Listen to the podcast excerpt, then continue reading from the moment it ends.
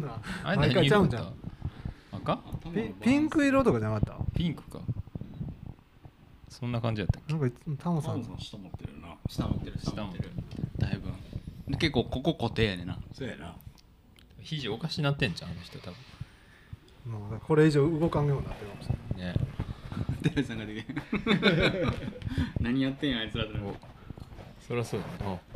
シーってやってくれて強いてやってくれて収録してるってことを分かってくれてるっていうことね。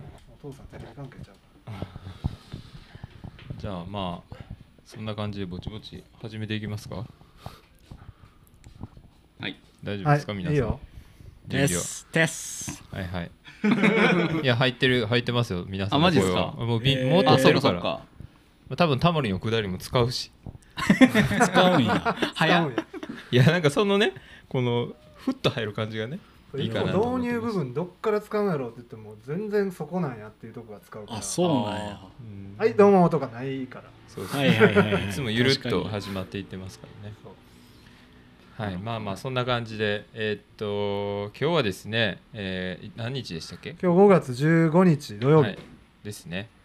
で、えーここは、えーどこですか？ここは。ここは京阪沿線野江駅、のえ野江駅から徒歩1分ぐらいのところですね、にある、えー、とザ・キオスクノエというノエの売店ををコンセプトとしたお店です。お土産ショップ的な、あそうです。に来てるということですね。はい。はい。じゃあお二人紹介しましょうかねまずね。そうだね、まあ、じゃあ僕からちょっと紹介あはいえーとまあ自分えー、あっていうかまず俺の紹介をしあとかないと。そうね。はい。えーっとそうね、えーじゃあ今日は、はい、つくんがまずゲスト毎度おなねじみツッコミです、はい。よく出てくれてますけども。で僕の、えー専門学校ですね。グラフィックデザインのちょっと専門学校行ってた時代があってその時の、えー同級生はい。と、えー先輩。うん。である、えー今日は山本直樹君と、えい。前田俊之です。俊之君。はいに来ていただきました。来ていただきましたよ。俺らが来た。俺らが来ましたね。どっちかとでそのえ直樹くんは先輩なの？つくん直樹君が同期でで前田君は先輩。実は先輩なんです前田君は年下やけど直樹は同級生あの同いえ年ちょっと待って。えごめんなさい。もうそんなんどうでもいい。年齢は年齢が前田くんが下年齢は下なんですけど先輩。あ学年はそう。上吉本やったら兄さんって呼ばれたんそうですけどそうそうあそういうことない。俺は吉本スタイルで言ってるそうなんいやなんかでも今日ずっとねそうやってこうまあ T シャツをね今回そのシルクスクリーンの、えー、とプリントで、えー僕たちの、えー、とアウトドア研究会水研はい。のやつを作りに来て、まあ、こう4人でこうワイワイ言いながらやってたんですけどそのタメ口とこの敬語がこの混在する感じが面白いなと思って、確かにね。うん、で俺はツッくんに敬えータメ口やけど、えー直樹くんには敬語やし、でつっくんと前田くんは敬語なんやとかでつっくんと直樹くんはタメ口なんやとかなんかこのややこしい感じにに。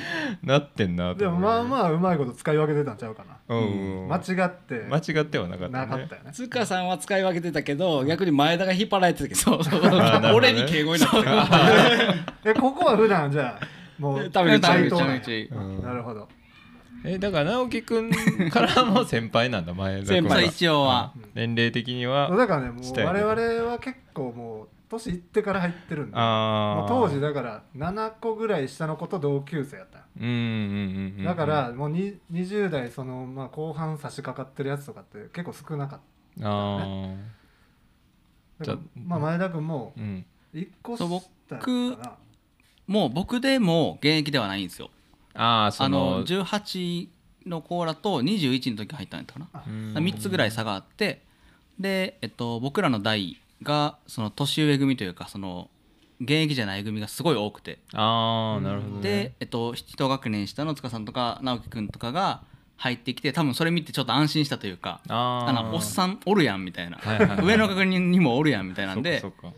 で、まあ、やっぱ現役の子とちょっと熱量っていうか、まあ、ちょっとテンションが違っててうん。そうまあそうそう。そう本気というかまあ、みんな本気やろうけど、うんうんうん。そのある程度、うん、仕事を意識しながら入ってきてるから、うん。結構2年間ってめちゃめちゃ短いからそうやね。もう人と絡みまくらなって僕は感じてやってたから、結構上の世代ともグイグイ行って話したりとかして、じゃあやってたよ。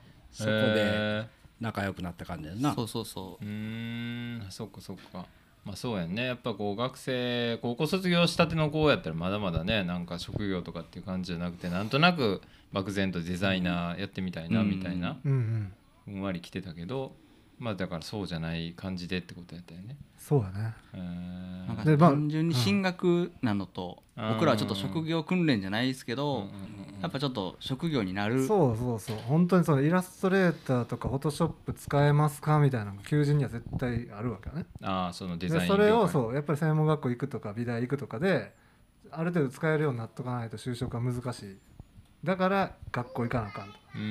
だからひどいとまあ夜間だけ仕事しながら通ったりしてる人もそういたし。ですね、うん、ああそういう感じなんやね。そうだから俺らは中間部やったから、うん。どうしても18ぐらいで大学もちょっと厳しいし就職もまだ早いしなうんみたいな子がなんか CD ジャケットデザインしたいとか。なんかそんな感じでちょっとああそこやったら学校楽しそうやなみたいなんで来てた子らも一緒にこう勉強してたわけよ。じゃあ結構アホな子もおったアホな子は全然いましたね。アホっつうかなんかこいつ大丈夫かみたいな人ああとして全然いましたうね、ん、で何しに来てんねんみたいなやつもいっぱいいたし、まあ18ぐらいやったらそういう人もいるか。そうだから初めてのその自分の方向性のこう選択をしたうん年で俺らは何回か選択してあーそうね。ここに今来たみたいな感じやったから。そこの違いはあったかな。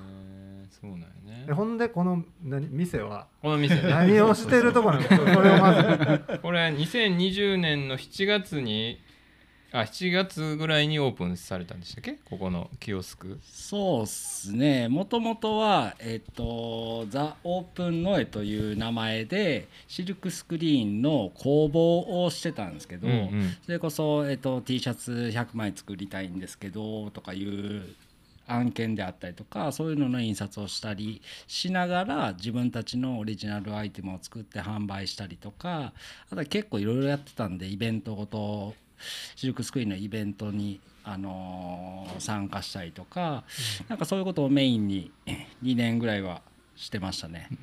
で、えー去年の、えー7月に今のスタイルというかこのザ・キオスクノエという、えーお店を型にして、まあ、キオスク型という売店っぽい販売形式うん。中に入ってもらわずに、えー、とショーケースから、まあ、選んであの買うっていうその駅の中のキオスク、はいはい。あれキオスクっていうのは、えー、と売店っていう意味なんですけど。何語、うんうん。何語やったかな？なんかノルウェー語とかそうノルウェーとかギリシャとか。ちょっとね英語じゃない何かうん多いよねなんか。ピロ式みたいな。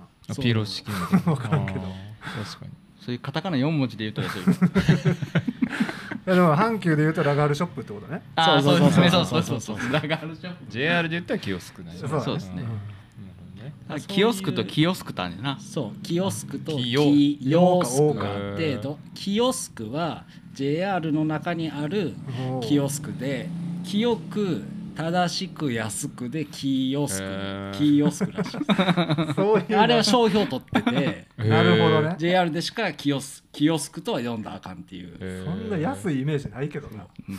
定定価で売ってるけど。確かにね。であじゃあキオスクやったらうん。売店っていう意味やから別に名前つけてええんやと思うんうんってうん。ザ・キオスクノエでノエの売店というかお土産屋さんみたいなコンセプトにして重機も作って。でちょうどコロナウイルスの関係で、まあ、お店の中に入ってもらうことが困難になったっていうところもあってこういう形がまあ今の時代にマッチしてるなと思ってこういう形にした。う。んそうやね。このこう、えー、とだから外に向かってこう売るところがあるっていうかそういうスタイルってことやね。売店方式みたいな。いやでもねこれポッドキャストで伝わらないんであれですけどもう僕最初インスタとかでねここの店のその雰囲気とか見させてもらった時にこれあれポパイに載ってたっけ？みたいなすごいかっこいい感じの作りになってるから、うん。すげえかっこいいみたいな。でもノエってどこ？みたいな。確かに。僕ずっとそのつっくんにのノエにやってみたいなこと言われてたけど覚えれなくて、うん。あのノーなんとかってずっと言ってて。ののノエってほんまに初めて聞いたのノーだとかわかるけど。そうそうそうそうそうなかなか脳の次に A 来ないですもんね。確かそうにそうそうそうそうノエルノエルギャラガーあノエルギャラノエル。ギャがラガーぐらい。ああった。来てた。来てた。来てた。気がちやった。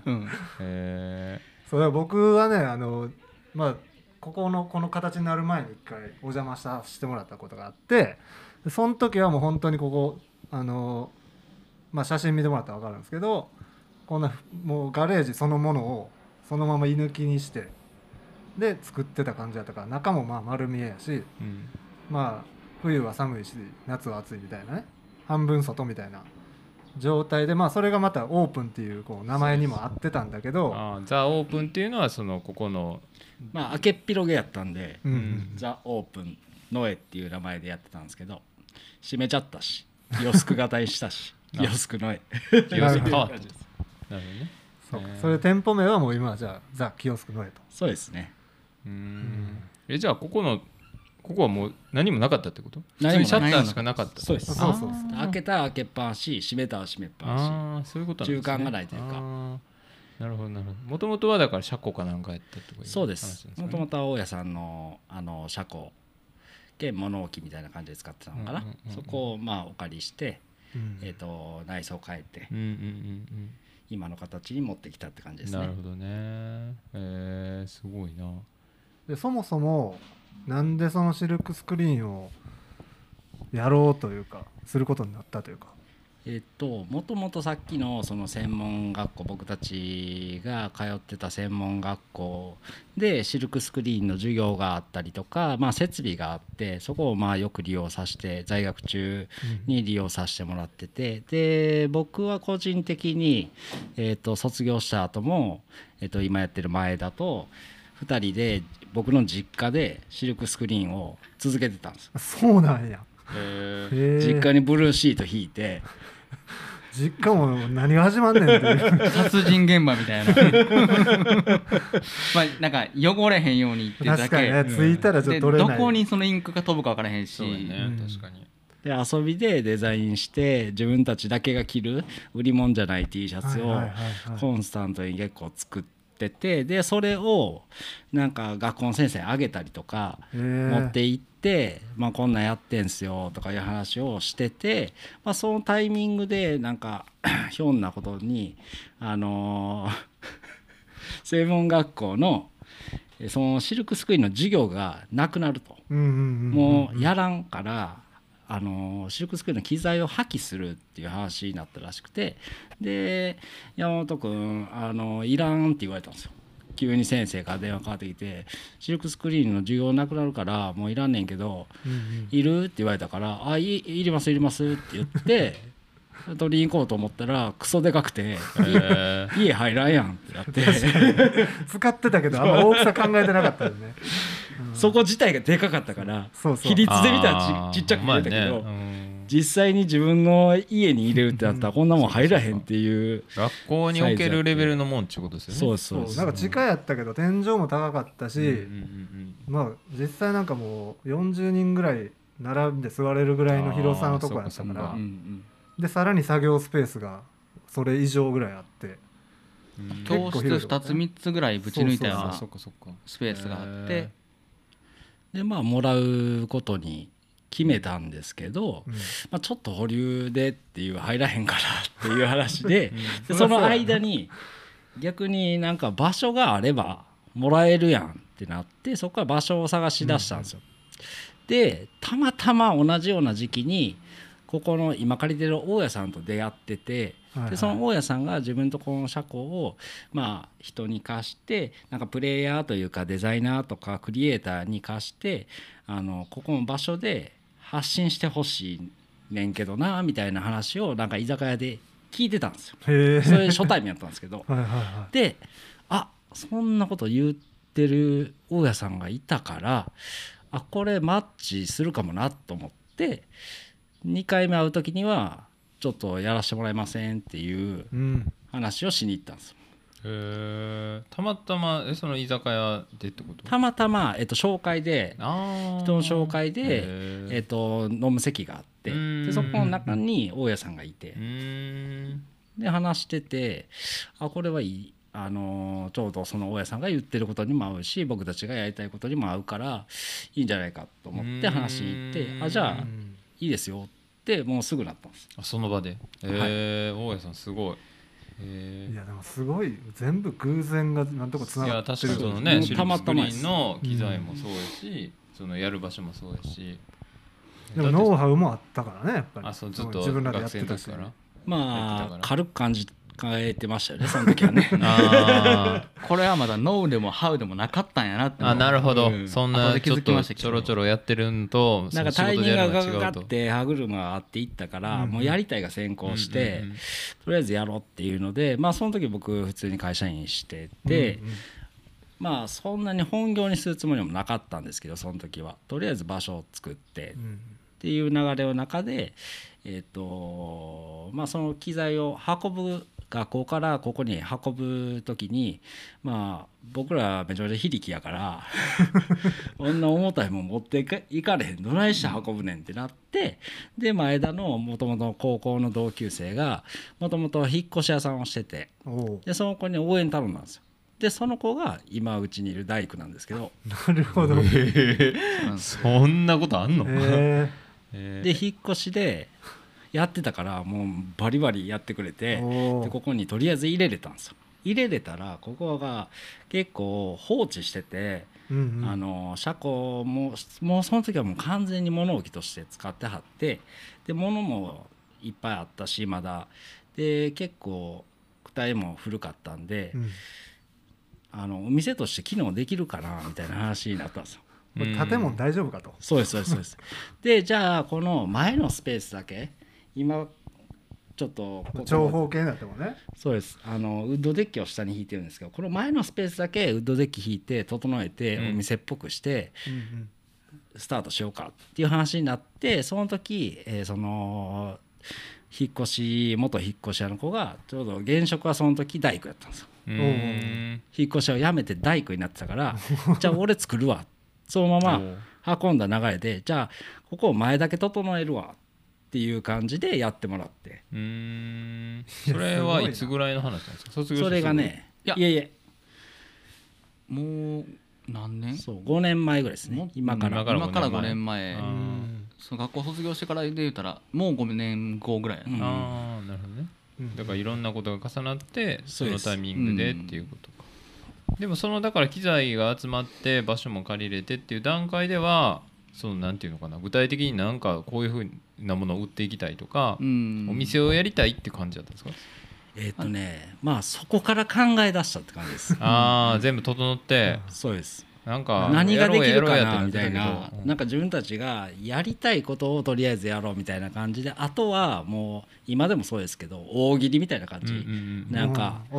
お題がシルクスクリーンとノエっていう場所と、えーなんやろなデザインができることうんとうん。大工、まあ、これを組み合わせていろんなパターンやっていこうみたいな感じでしたね最初は。なるほどね。できることで、まあ、組み合わせて何ができるのかをひたすらやる。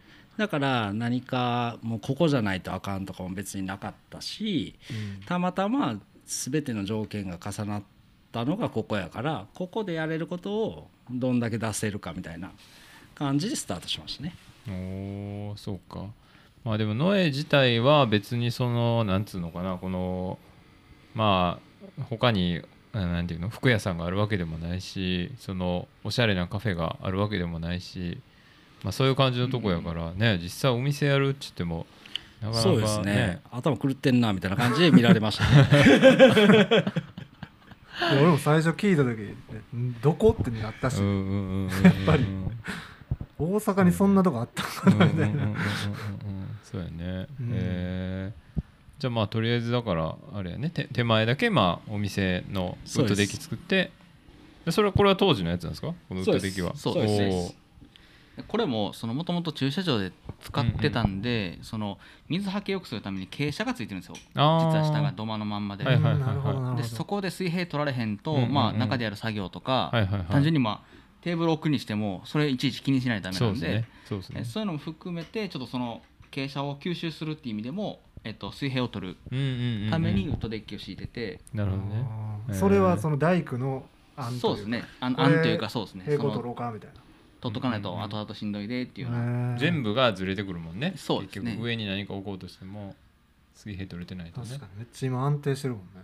ねまあ。ギコギコ言わへん。安定はしてるね。えである程度その見通しがついてまあ半年後ぐらいにそこから作り出し半年後ぐらいにじゃあ一旦オープンしましょうっていう話になってでまあ結構大ごとに最初思ってたよりも大ごとに話がなってきてたからいろんな人も関わってるし でだからなんかこのままずるずるなんかなんていうんですかね趣味っぽくやってったら絶対続かんなと思ったんですよ僕は。うん。これ絶対なんか熱量冷めてきたらいはいはい。もうけえへんくなったりとかするわと思ったからもう仕事辞めてきたんですよ。なるほど。副業じゃなくてそうです。もう。仕事辞めてきてもう俺やるわってもう全部金も俺が出すしなるほど。もう全部やってやるわ。あそうか。その時はじゃあもうその仲間でじゃあちょっとずつお金出してやろうかぐらいでみんなが好きなことできる場所みたいな考えてたけどこれ本腰据えて誰かやらなあかんと、うん。そうですそうですそうです。じゃないと破綻するなと思って、うん。で面白いこともできへんし、うん、できへんくなるかなと思ってそれやったらもう本気でやろうっていうのでやめてきて。やるわってなったんですよ。でなってじゃあオープンなっていうぐらいにえっ、とちょっと工事を後ろまで伸ばしてたんですねその時。ちょっと整えるために。はいはい。内装を整えるために後ろまで行ってたら後ろの部分がちょっと柱がシロアリに食われてたりとか 雨漏りがひどくてちょっと草木が腐ってたりとかしてうん。これはちょっと躯体がやばいなっていう話になってどうするっていう話になって。じゃあこれはもうちょっと綺麗にしないとお客さんはもう入れられへんし入ってもらってね何かあったら責任も取れないしこのままじゃちょっと厳しいなってなって仕事辞めたけどなと思いながらも。始めれる思ったらあれと。あれ？始められへんなこれ出足くじかれた感じ。そうなんですよ。始められへんなってなって。あじゃあもうこれでしましょうっていう話になって、うんうんうん。そこから半年ちょっとはもう工事だけしてましたね待てや。はい。だから結局ここに入ってやろうってなってから1年ちょっとはずっとここ工事してうて、ーん。じゃあその間は別にシルクスクリーンとかは全くやってない全くできずですね。ここずっと工事してたんで、これ無収入状態と無収入状態です。なかなか。なかななかなかヘビーでしたね。めちゃくちゃおえつしてましたもんね。なるほどね丸にハゲたしな。ああまに円形脱毛症円形脱毛症えー。漫画で見るやつや。えー、やっぱなるんやそういうの。へーまあでもだからもうとにかく必死でしたねうん。その時は。うんうんうんうんまあでもやらんとね場所も全部整っちゃってるしそうです。とにかく進まないとっていう。まあ自分がやるって決めたことやからもうやらざるを得なかったというか。ううんん。もうなんとかやれる方向性ばっかり考えてトライアンドエラーずっとしてたって感じですかね。うーん。なるほどね。なるほどね。それはだからその3人でずっとやってたっていうことですか？その時は。えっとねえーっとそうです、えー大工さんがでも大工さんもあ本業もあの本業があるんで週末しか基本的に動けないんうんうんうん。でそれで時間がかかってしまったんですけど、うんあ週末はだから大工さんもその時もむしろ週末来てくれてたって言ったらあれですけどまあそうですね。週7で何か動いてたんでずっーと。確かにそうやね。そう平です。日は普通に何かをそうやね現場入ってんのに休みの日も同じことやるっていう。うん。子供生まれたばっかりで。おなかなーかっすね。また平日ダブルヘッダーとかも平気でありましたし。おーなるほどね。夜勤もあったし。そう仕事終わってからとりあえず行くわみたいな。そうですそうです、えーそうやね。もうちょこちょこちょこちょこ。もう本当によう頑張ってくれたというか それがないとまあそこでそこで絆が生まれたっていうのはあります。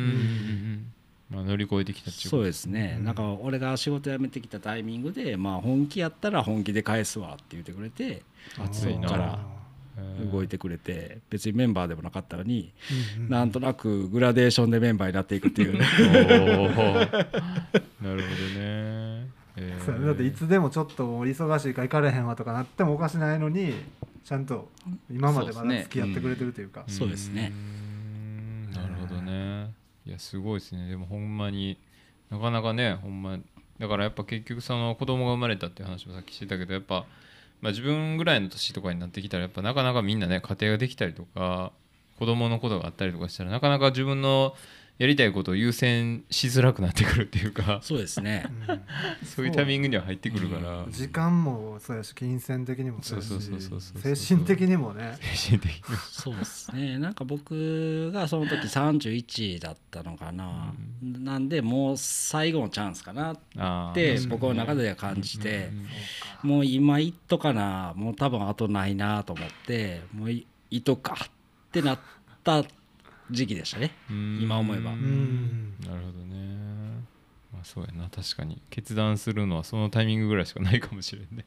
確かにね。そうね。え前田君はその時はそのまだ違う仕事ししてたんでしたっけ？えっ、とその時からまあ今も同じえっ、と勤めててうんうんですね、とまあさっきのそのあの大家さんと知り合ったきっかけっていうのもえっ、と僕が勤めてる会社の代表とえっ、とまあその大家さんが知り合いでまあそこを介してちょっとあってっていうのがあってでなんとなくその引き合わせというかあの年齢も近い大家さんとも年齢も近いし、うんうんうんなんとなく背格好というか見た目のその趣味的なところも似てるからいいんちゃうかみたいなんで。あ大家さん若い人なんですか？そうですね。そうです僕らと同世代で。ちょっと2つぐらいしか。まあパッと大家さんって聞いたらもうおじいちゃんおばあちゃんいやなんかそうなんかなってずっと思ってた実は若い人なんやね。そうそうでです。そうなんやそうなんや代を継いでうん。ああなるほどね。で。家業で大家産業やってて。あそういう物件が何個かあって。そうですね。なるほどなるほど。うーん。なるほどね。それもだってたまたまやもんねその。そうですね。大なかなかあの知り合いに大家さんっていないじゃないですか。いないね。いない確かに。だってそんな物件借りるのなんて大体不動産屋行ってちょっと商業用のしありますかみたいなんから始まり、そうやね、うん、それはなかなかないよね、そうかそうやね。まあノエにもともとねその誰も住んでるわけじゃないって話もなんかインスタとか見てたら書いてたからまあなんでやろうなと思ってたけどまあでもそういう巡り合わせってことなんですね。そうですすね。もう完全にご縁で、まあ、うん。そういうときところから話させていただいてるんで、まあ、今もご理解いただいて、うん結構自由にさせてもらってるっていうのはありますね。うーんなるほどな。そうだね。だって営業も今は週末だけやからね。そうね。ここの営業形態としては土曜日土曜の日12の時から12時。6から6時までの週1回6時間だけ。ってこといですよね。やすごい6時間だけよ。英語のレッスンでももうちょいするやろうと思うんですよね 確かに6時間やったらなかなか頭に入らへんかもしれない。確かにねほんまやな。そう思ったら。め週1ちゃめちゃ。回やしね、うんうんうん。だからなかなかうちがやってるっていうことは頭に入ってないですもんね。確かに。来られてたお客さんもここっていつもやってるっていう入りやったからね、そうだから土曜日がやったからシャッターが閉まってるってことそうです。そうです。あで前まではその表の看板もなかったんで、うんうんうん。ほんまにもう街の風景としては車庫やったんですよ。ーあーそっかで週6日間もう車庫なので、うんうんうん。何かインスタとか何か見てもらってもここと思ってもらえない。うんなるほどなるほど。それはリンクしない。でそうでうです。んんん。内装で覚えるもんね。そうや中だねけやから。確かに確かに。えー。なのでまあ収録週6日間その一応ここがお店なんだよっていうことも含めてちょっと看板で示していけたらなと思ってつい最近うんうんうん看板を書きましたね。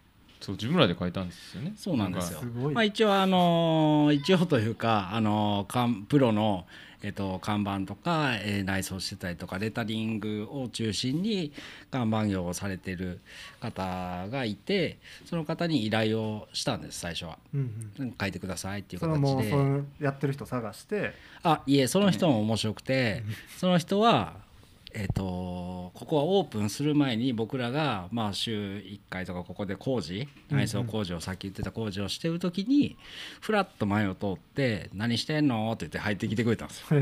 で「ああこんなんしてるんですよ」って「シルクスクリーンで言ってこんなんしてるんです」っていう話をしてたら「ああ面白そうやね」って言って「あ僕こういう看板業やってんねんけど」って言ってて「また何かあったら」っていうので名刺交換してたんですよ。でここをオープンする時にまあ前のザ・オープンの絵の印刷用の看板を作ったんですけど、はいはいその依頼を一回させてもらってて。うーんあの看板を見たことあるわ。えー。その電飾看板なんですけど、そのそのえっとね看板業ってそのなんかねペインターみたいな感じなんですけど、うん。あの塗装とか加工とか、うん。そういうこと専門されてて、うん。レタリングとかもそうですしその腐食の具合見せ方とか、えっと、仕上げの雰囲気作るみたいなこともされててへなので、えっと、新品のその電飾看板を買ってきて、うん。えっとまあ、デザイン入稿してというかオーダーしてこういうふうに仕上げてほしいんですって言ったらあの新品なんですけど棒錆なんですけど古めかしく作ってくれたりとか、エイジング加工って錆びてる塗装をあえてして、えまあ、古くからあるような雰囲気にアンティーク調にちょっと仕上げてくれて、まあ、そうそういうご縁があって、いえー今回そのザキオスクの絵の看板を作るのにぜひもう一度お願いしたいと思って、まあ、お願いしたところ、まあ、どうせやるんやったら一緒にやろうよって言われてあじゃあやります？っていう流れで その人に教えていただきながらみんなで書い仕上げていったっていう流れですね。なるほどね。まあでも僕もその方のインスタとか見ましたけどなんかフリーハンドで文字ね書かれてるってなんかマスキングだけしてそうですバーって書いねてはってあんなん見てたらすげえなと思うけど。めちゃめちゃすごい方で。ますさかフリーハンドで書いてると思えないようなカチッとしたねなかなかそういう職人さんというかペインターをメインでされてる方っていうのが日本でもすごい少なくてでその方は海外とかそういうののは結構主流なんですよ。アメリカとかはそういう手書きサインとかが主流でそういうペインターの方がいたりとかするんですけどなかなかそういうのが広がってないっていうところから今ちょっとそういうプレイヤーをあの作っていくというか増やしていくっていう活動もされてて、あのレタリングのワークショップをしてたりとかそういうこともこう活発にされてる方ですね。うーん。なるほどね。面白い、えーまあまあ看板そうかそういうのやってはる人がいるんやね。でもすごいいろんな人おんねんなほんまにな。それがどんどんつながっていくってことそうですよね。ね確かに確かに。そうですね。なんか偶然知り合ってうんうんうんうんなんかそのまま通り過ぎずになんか一度そういうお仕事しとして一緒にするとかいうのをちょっと意識してはやってますけどね。なるほどね。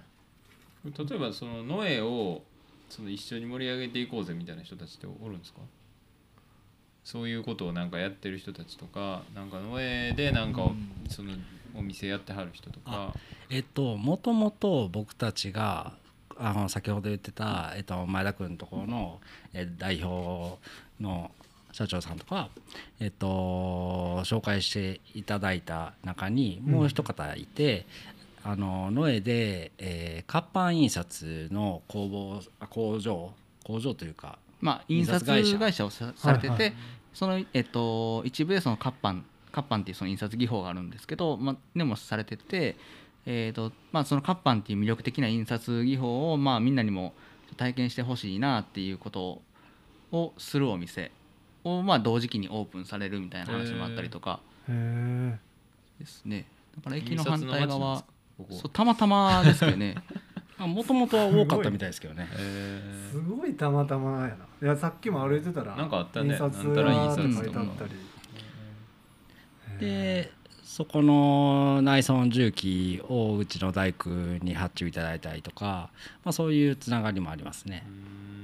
まあ、結構その方とかはもう地元なので、えーと結構その地元が栄えるってこと自体は歓迎されてて、えーとまあ、ただ、えー、とコンテンツじゃないんですけどその盛り上げる人たちがいないっていうのもちょっと薄々感じてたんでっていうのもあって、まあ、僕らがここに来てわちゃわちゃしてるのはちょっと歓迎してもらってなんかいろいろ。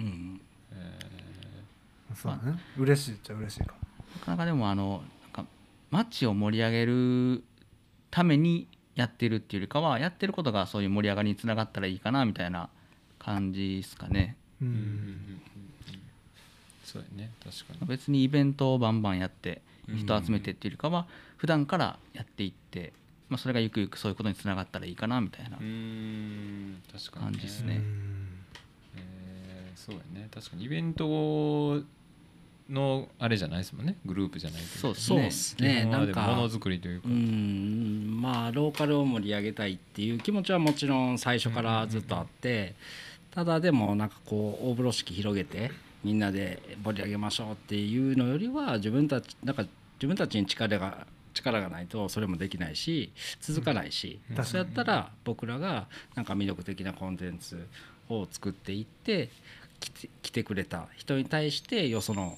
お店を紹介するとかなんかそういうところをきっかけにして街自体が全体的に盛り上がっていけば僕たちはいいかなと思って活動してる感じですかね。なるほどね。そうやね。確かに。素晴らしい素晴らしい。でも最初は結構その印刷を請け負うというかまあこういうの作りたいんだけどとかこれに印刷できんの？みたいなのを受けてたんだけどもうそのキオスクになってからは、まあ、オリジナル商品の方に力を入れてるって感じなのそうですね。今はそっちをメインにやってる感じですね。そのだからなんかちょっとつっくんに事前に聞いてたけどその近所の人がなんかこんな T シャツ作りたいねんけどとかっつってなんかお願いしに来たって話も聞いてたけどその時はなんていうの？ガレージしかなかったわけですよね。ガレージそうですね。うん。それでどうみんな分からはったんですか？その T シャツあここ行ったら作れんねやみたいな。えっ、とね大体はインスタグラムを見てきていただいたりとあかー事前にご連絡いただいたりとかあとは知り合いの知り合いとか、うん。まあ、そういうところなんで事前にどういうことをしてるかっていうのはある程度分かった中で、あのーご相談いただいてたんでなかなか飛び込みっていうのは少なかったですかね。なるほどね。いや僕もねさっき話してて気づかされたんやけどなんか自分もイラストレーターとか使うから、うん。ついついそのデータの形式とかってすぐ自分で用意できるわけよね、うんうんうん。で自分で絵描いたものをデータに起こすことも可能なんだけど普通の人はそうじゃないから、うんこれをしたいねんけどって言って、まあ、例えばもうガビガビに荒れた画像を持ってきたりとかっていうのもあるやろうしそういうのをじゃあ印刷できる状態にするのとかも普通の人は多分術がないから確かにそういう意味ではこうこういうとこに直接相談するのが一番早いかなと思って、で自分とかはまあネットでそういう印刷できるとこ探して入稿したらやろうと思ったらできるんそだけど。のデータに整えるってことができるけどってことね。そうそうそういう意味では確かにうんなんか普通そうなんやろうなと思って。なるほどね。うん。例えばなんかこれがええねんけどみたいな手書きのようわからんイラストとか持ってこられたりああります。ね。そういうのも なんか退職される先輩にその似顔絵うん。のプリントの入った T シャツを1枚だけ作りたくてって言ってその女性が来て これ私が描いたあの先輩の似顔絵でっていうので、でまあ言ったらそもう結構時間的にもギリギリなんですよ、うん。もうこの来週末にはもうおらんくなるみたいな話で。もうちょっと早めに似顔絵描いてほしかったねそれは。でそういうところそういうことができるところがよう探さんくて、うん。いや確かにそれはネットでもないかも。そんな急なクイックににできるのは、でまあその事情を組んでくれてとかその、まあ、さっきのデータ化もそうですけどどの状態で収めたら仕上がるのかとかいうのも言ったら、ここやったら直対面なんで、うん。あのそうやね。喋る。その場で質問ガンガンンして、じゃあもうこうしていきましょうかっていうのをいろいろ聞いて、うんうん。で大急ぎでいろいろ用意してで吸ってでなんとかもうそれも言ったら割りで言ったらめちゃくちゃ高い1枚なんですよ。確かにね。その製版して吸ってとかボディも用意してとかって、まあ、言ったら効率としては全然悪いんですけど、まあ、うん。もう唯一無二の1個になってあの遅れました言ってうんうん。すごい喜んでくれましたね。えー、そっか。それはなかなかないよね確かうに。ん T シャツ作れるとこっていうのがねその会社っていうかそういうなんか企業とかじゃなくて普通にやってくれはる人がねまあ近くにいたらそうやって喋って直接お願いできるもんなんかね。入り口から出口まで全部一箇所でやってるっていうか、んん。んあそうやね。それデザインのがこともやでき分かるしりやすいね。お客さんからしたら、これちょっと無理やったなみたいなとこああるんですか？いっぱいありますね。無理そうなやつ作るんですよ。そうねなんかこんなんできるとこ探してんねんけどできへんかなっていうのがよく多くて。うん。困る依頼が多いんですね。そうですね。うん。大体一回じゃあちょっと飲むんですけど、はい、うん。ちょっと調べさせてもらいますとかちょっとやる方向でっていう話でそこから調べ出して、えっと鉄にすりたい木にすりたいなんだとアクリルにすりたいうん。が立て続けにレー全部シングパンツみたいなのもあったレーシングパンツもあったし、レーシングパンツ？自転車ロードで走る人うんの,、うんあのお尻にパッドが入ったような、はいはいはいはいあのまあ、長時間ね、うんうんうん。座ってても大丈夫なやつみたいな、あの、伸びひんけど伸びるけどみたいなようわからん、素材のやつに。スパッツみたいなうんうん。そう。デコボコしてるやつね。そうそうそう、それにするってこと？お尻のところこれ無理ですって言って。それもしかも一番なんか摩擦多そうな。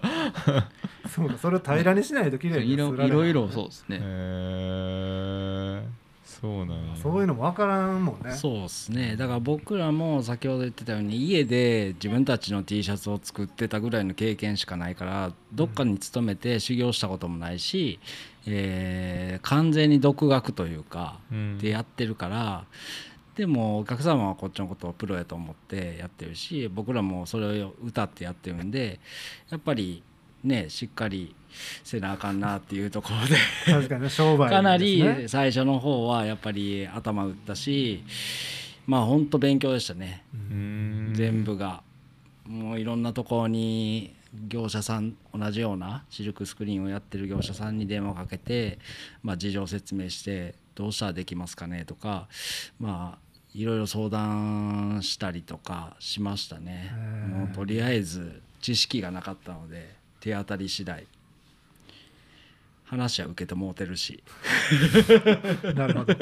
まあでもやってくれって言われたらねやっぱ期待に応えたいっていうかなんやろ。そうですね。自分を頼りにしてくれる人がいたらその期待に応えたいってやっぱね基本みんなあるんやろうし。えー。なるお叱りを受けたりも。お叱りを受けたりもしましたね。まああんまないですけど、まあ事情を説明あある程度早い段階で事情を説明して、まあちょっと待ってくださいとか、うんまあなんとかしてできないかってないんうとかしてできないかっていう方向で何個かお断りもちろんあの、ね。そそこから製品にする場合であったりとかするとなんか なんていうんですかね。あのお客様その人のお客様に迷惑かかるとかだともうちょっとできないですねとかいう話はしますけどね。そうか。まあ料金的にも折り合いがつかない場合もあるやろうし。そうっすね。まあそういうのもありますね多々、うん。なるほどね。デザイン的なところではどうなんですか？例えばこのなんかようわからんデザインすぎて無理みたいな。そういうのはあんまないんですか？そういうのは細かいデザインですね。うん細い線が出なかったりとかするんで、そういうところでちょっとこれはあのうちではできませんとかもうちょっと線を太くしてくださいとか、こっちで触っていいですかとかそういうのはありますけどね。うーん。そうね。まあでもちょっとさっき話してる時に聞いたけどまあそのデザイン自体もお願いしますっていうのもあるっていうことですよね。っていうのもありましたね。まあ、あのーあんまり今は受けてないですけどね、その印刷自体もそうですし、うんうんうん。デザイン自体もそうですけど、あんまり今はあのーうちのオリジナル商品メインで週1回6時間でやってるんで、あんまり請負いというよりかはあの自分たちの発信。そそっちに重きを置いてる。そうですそうですねね。うんうんうん。自分たちの製品をまあプライベートブランド商品というかオリジナルアイテムを売るっていうことですね、そうですね。キャップとか T シャツとか、はい。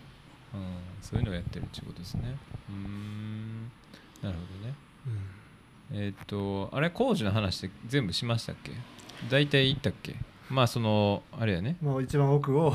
僕やってってそうことだよねですね。そうですね。工事はもうずっと未だにやってて、ガウディ説明ありましたけどそうなんですよ。そうですね。壁開けてそのスペースでちょっとなんかいろいろ作ってみようかとか。うん。あそうだからここはだから最初は店にここを店にしようとしてたって話ですね。そうです。はい。でも結局だからそれを、えっとなんで辞めたんでしたっけ？えっと、お店にはしてたんですけど、あそれは稼働はしてた時期もあったってことですか、そうです。うん。前は基本的にうちはもう全部テーブルであったりとかも壁にしまえたりとかなんかフラ全部フラットに戻すようにしてたんですよ。うん。で重機もできるだけ置かないようにしててこういう今座ってるソファーとかもこれすなかっごいですよねたしこれあなんでかっていうとその時はイベントごともここでやったりとかしたり、うん。シルクスクリーンと、えーイベントもしてたしあとは何かな？結構いろんな用途で使ってたんでその都度、えー内装が変わるというか。はいちょっとフレキシブルにそうですそう入れるようでにして椅子入れたりとか。すそうですそうです。なのでもう基本的に物は置かないようにしてましたね。うーんなるほどね。いやこれ多分性格のあれやと思うけど直樹は多分豆やし綺麗好きやと思うよね、うん。うんこれ多分そうじゃなかったらもう自分だけのスペースってなった時点でもう多分いらんもんが増えて 商売どころじゃなくなるというか確かにね。っていう人もいるよね。そこはもうめっちゃ意識してましたね。だから自分たちの私物は極力持ってこないようにとかルール作ったりとかなるほどね。もうそうですね。いらないものはもうとにかく捨てるし持ってこないようにそもそも持ってこないようにするしうん。買わないようにしてましたね。基本的にはもう全部作る。おおなるほど。はい。すごい。いる時にいるものを作るっていう形でやってます。んなね。ので今はこれからするサービスのために、えー棚を作ろうと思ってて壁をちょっと今開けてる状態ですね。これから。あここに棚がつく、はい。棚がうん棚をつけていくって感じです、なるほ新たなサービス企んでるってことね。そうです。どねおおなるほそれはまだ言えない。いや大丈夫です。ど 何をじゃあそれは？えっと1月に、えー僕たち周年があるんですけど次で4周年ですね。そのタイミングでまあちょっとアナウンスさせてもらおうかなと思ってたのが、えーこの中に来て、えー、と僕たちが今まで作ったデザインとかの、まあ、版がいっぱいあるのでそれを使ってもらって1日、まあ、すり放題というか T シャツを、まあ、うちでも用意してますし持ち込みでもいいですし、えー、1日、まあ、ちょっと一組か、まあ、今こういうご時世なので、まあ、一組限定とかにしてうんうん。1日、まあ、印刷を遊んでもらうみたいな、えーことをやろうと思ってます。うーん。なるほどね。今日一日過ごしてもらったみたいなことを、まあ、わちゃわちゃしながら。僕らもすり放題でしたね本当に。もう重労働でした。ちなみに40枚すらしてももらったんだけども。なかなかでした、ね、これは大変、なんか初めの方のというかまあその初めてシルクスクリーンやられてもらって、その版を上げた時におーっていうなる。絶対言うてまうと思うよ。あの感じをもっともっと広めたくて、うん。まあ、みんなに味わってほしいし、いやうんうんうん。そうですね。なんか僕らは結構シルクスクリーン自体をすることが好きでーうんうん。それがいまだに楽しいしうーん言ったらできもうお店に並べちゃったらもうそれなんていうんですか出来合いの商品というかになるけどその間でプロセスが結構僕たちは重要やと思ってるんでそこをこう味わってもらうというかうん。ものづくり、まあ、DIY 精神みたいな何かちょっと自分でカスタマイズするうん。なんか一からは作れないけどうちのデザインを使ってもらってそうそ,、やね。うん。れの組み合わせを楽しんでもらうというか、うん。うん。うんそうですね。なるほどそねの T シャツの色インクの色悩んだりとかどこにすろかとか、ねうんうんうんうんこれとこれ組み合わせたらどうかなとか。まあ、それも、まあ、その人のオリジナルじゃないですか、うん。その組み合わせってもう数万パターンあるやろうしそうですね。その人の一点ものになるかなっていうところで、まあ単純に愛着は湧けますよね、ものに対して。めちゃくちゃ愛着湧くと思うそれは。なんかまあ自分はだから陶芸やっててたまにそのなんていうのかなワークショップみたいなそういうのやったりするんですけどやっぱね陶芸ってねそのむずいんですよね。やっぱそのクオリティっていうか、んそのろくろやりましょうとか、うん。まあ、手びねりってこう手でうん。やっていくとかあるんですけど、まあなかなかねその綺麗にいかないんですようんうやっぱ、ん。でなんかみんななんやろな。楽しいけどちょっとなんかこう悔しいなみたいな顔してみんな帰っていくんですよね。でもその T シャツの場合とかはそうなんていうのかな、まあ、みんなクリエイティブなこととかなんかももの作ったりすることって多分楽しいと思うんですけどそのできた感がやっぱなんていうのかな。まあ基本そんな失敗することって多分ないしほんまにそれこそお皿作るとか、うん。コップ作るとかじゃあどんな形にしたらいいんやろとかってめっちゃみんな大変そうやけどでもその選ぶってことはできるじゃないですかみんな、うん。そのこの色とか、うん。このうん。柄とか。だからそんなんでできた時のそのなんていうのかな上がりの良さ。うん。僕もほんま陶芸のワークショップとかやってこう作ってもらうけどやっぱそんなに上がりが良くないから多分なんかそちょっとこうねなんかその辺で喜びをなんか与えられてないなとかあとその場で渡せないから。うんうんうん。すぐ焼けないから。確かに。うんうんまあ後日。そうそうそうそうそう。までも1ヶ月とか1ヶ月半ぐらいしたらみんな多分何作ったか あんま覚えてないし。うん。なんかそういうのを聞いててそう僕もなんかワークショップとかすごいもっとやりたいなと思うけどめっちゃ羨ましいなと思いました。その場でなるほど。でもなんかそれあれですね。なんか途中経過を定期的に発信するなんかメールマガジンじゃないんですけどうんうんうんうん。今こんぐらいですみたいなところのなんかねうん確かにね。そのプロセス 30%60% をねそうだね。なんか育ってる感じがしていいですよね。確かに。確かにね。そういうのもありますよね。うん。なんかモンスタージジイに預けてるみたいな。そう。でもそうそうそう。粘土とかもやっぱ陶芸で言ったらそのね。あの作った時から焼いたら縮んじゃったりするから、うんうんうん。焼く焼くことに収縮したりするから、うん。そういうのもあるしその場で作ったものと出来上がりがまた違うからまあ逆にそれはねあの陶芸にしかない魅力なのかもしれないけど、うん。うんでもそのシルクスクリーンの良さっていうかなんか上がりの上がりが絶対もうねいいから。ね。まあ、シルクスクリーンは陶陶芸と違ってその道具を、まあ、道具と仕組みを使うっていうのだけ整ってれば、うん。まあ、あとは素人でも、まあ、それなりうんうんうんに、うん。やっぱその数こなすとかうん。複雑なことやろうと思ったら多分スキルがすごいいるけど、まあ、最低限のことだったら、まあ、このノエが用意してくれたやつを使えばね。ノウハウはあるからね。そう絶対自分の想像以上のものが仕上がるというか、うん。そこに感動してくれるんじゃないかなといや思うね。ーでも絶対感動すると思うあれは、うん。えーすごいな。じゃあそのだからまあ作って面白いシルクスクリーン自体がやっぱ面白いっていうところのやっぱこの初期衝動じゃないけどその楽しさっていうのがやっぱまあ未だにそうですそうなんねですね。やっぱそこは原点として持ってますかね。うん。だからこそやっぱそれを多くの人にまあ知ってもらえたりとかってことですよね。そうですね。えーいやいいですね。いやー羨ましい。同級生。でも今日だいぶねあの吸ったりいやまあほんまにほんまにだからもいろいろ用意したりとか。言ったけど舐めてました、なるほど。うん、こんな大変なんやって思ったし、うんうんうんうん。そうもうちょい枚数増やしてもよかったかなとか思ってたんやけどうん。うん舐めてましたね本当に。まあ、すごい職人的なところもあるって感じですね。そうですね。本当にというか。10枚1枚作るのは簡単なんですよ。ううんうん。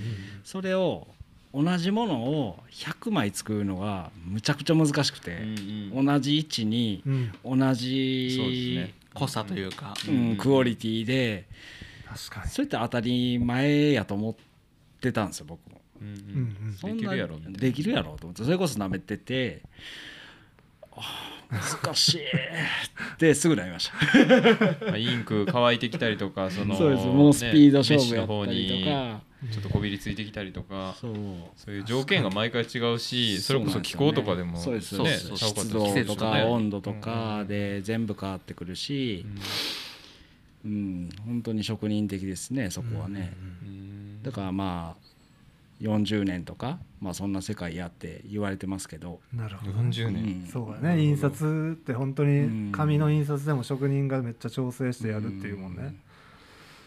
いやー深いね。そうっすね。まだまだじゃまだまだでしょうね。まあそこの部分で言うとそうですね。もう全然まだ。うん。なるほまどねだクラウチングスタートの格好してるとこなんちゃうかぐらいなるほど40あまだスタートしてないうん走ってないんちゃうかな走ってないですね。なるほどね。いや面白いですね。まあじゃあそんな感じなんですね。でまあだからこの今のスタイルで、まあ、オープンしてからは実際どうなんですか？その街の人の反応というか。街の人の反応は本当に変わりましたね。うーん。前まであのガレージだけ。あなた方は何をされてる方なの？みたいな顔をされてたんで。顔というか実際に聞かれてましたね。なんかいつも音楽鳴っててご陽気ですけど。楽しそうにやってんな。それ聞いた人もだいぶ勇気出してるよ。楽しそうにしてはりますけど。あなた方は何をされてる方なの？あっこばりに。任せていいの？っていうなるほど。お任せ言うて。あなた方に。えなるほどね。ーそれ丁寧に説明して。そうです。でまあこういうこういうのやってるんですとか言ってたんですけど、まあこの形にしてからなんかあお店なんですねみたいな感じとか。いろいろあまあ T シャツとかロン T とかパーカーとか、えっとまあ帽子もそうですね。見てもらってあなるほどみたいな感じで。うん。ようみたいな「ノエ」って書いてるやんみたいな。そうそう。そうですそうですそうです。あそういうことしてんねやみたいな感じの。嬉しいよな地元のいや人たち。嬉しいと思うよそれは絶対。めっちゃかっこいいやんのえと。うん。その辺もそうですね。あの、何のゆかりもないニューヨークシティで書いてあるキャップかぶるんやったら「ノエ」って 書いてるキャップかぶってくれよっていう。お前ニューヨーク行ったことないやろと。うんどこどこレペゼンしてんねんっていうやな。ほんまやな。確かに確かにそこら辺はすごい変わりましたね。だからあんまり僕たちもあんまり商売っ気がないっていうか、まあ、そこまでうんなんかビジネスがビジネスビジネスしてないんでまあ結構したいからしてるみたいなところがあるんで伝えたいことが伝わり伝わったらいいなっていう、うん。伝えたいっていう思いでやってるんででそれで言ったらこの形にしてから結構野江の地元の方であったりとか横の町から、えーチャイで来ていただいたりとかすることがすごい増えて結構地元の人たちに、えー歓迎されてるというかそれそういうのがすごい嬉しいですね。ううん。ん結構会話も変わりました。そのうん。アイテムをなんか紹介してる時も、はいはい。あのこの辺の方ですか？とか地元ですか？とかっていうところから入ったりとかあの、どね。だからまあピンときてるんやなとか。さっきもその旦那さんがずっとこの辺の地域でって気になそのってたと。そう見ててなんか「ノエ」って書いてあるの気になってたんですって言って、うんうんうん。でやっぱその地元っていうかで、まあ、デザインされててそのまあ身につけて恥ずかしくないとかかっこいいと思えるものに仕上がってるんやったらそれはそれで僕らは嬉しいなと思いますし。確かに漢字でノエって書いてたらちょっと。そうやね。でもそれも多分ありかなとちょっと思ってますけどね、いいデザインやったら。一周回ってありかな。そうそうそう。もうまあどっかのタイミングでやろうかな。そのうち出ると思います。なるほど。まあ今日俺らがね作ったデザインも漢字思いっきり入ってますから。あそうそうそうそう。そうね。まあ、正直なんかねそのなんやろそのそこにエピソードがあったら全然切れるというか、身につけるの全然恥ずかしくないし、ね。むしろなんか堂々と知られるというか、うんうんうんうん。そうか。しかもだって作ってる人も分かるわけですもんね。そうですね。直樹君とか前田君とかがやってんねやとかっていうのもこれ自分の知り合いっていうかあのあね農園の人でがやってんねん。農園でやってる人が作ってくれてんねんでみたいな話とかも T シャツ着ていったらそうです。ですね。何なんそれみたいな感じで。かそういうエピソードにね話の種になればすごいいいかなと思うんで、まあ、僕たちもデザインする時になんでこういうデザインしてるかっていうのもある程度説明するようにはしてるんで、まあ、そういうところもあのお土産として持って帰ってもらったらなっていう感じですかね。すごいな。いや丁寧にしてるよね。いやほんまにうそうやね。ほんまやね。着そういう実に印象うん。真面目やねほんまに。そのもともとのその土着のあれがないんでうんそのゆかりがないので、なるほど。えっと、余計にまあそういうところを気にして、うん。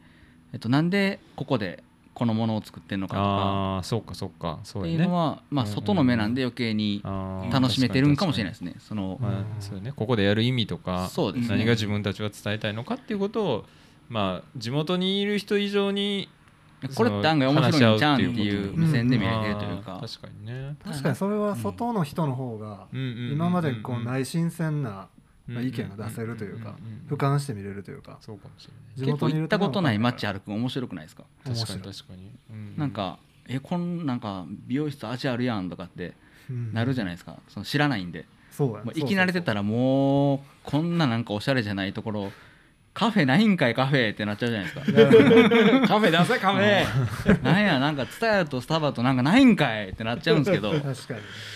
案外ねそのうん。よそ行った時とかもうん。楽しいですね、確かにこの外装めっちゃかっこいいやんって思うけど地元の人はいやこれおっさんがずーっとやってる店やでと、うんうんうんうんなん。でもない客クリーニングやでととか、そう。そうやね。そうですね。確かにね。すごいな。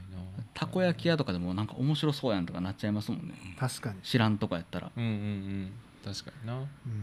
えー、いやそうやね。でもほんまそんな地元のかっこいい T シャツとかないもんな普通は。ニューヨークかノエぐらいじゃないですかそうでしょ。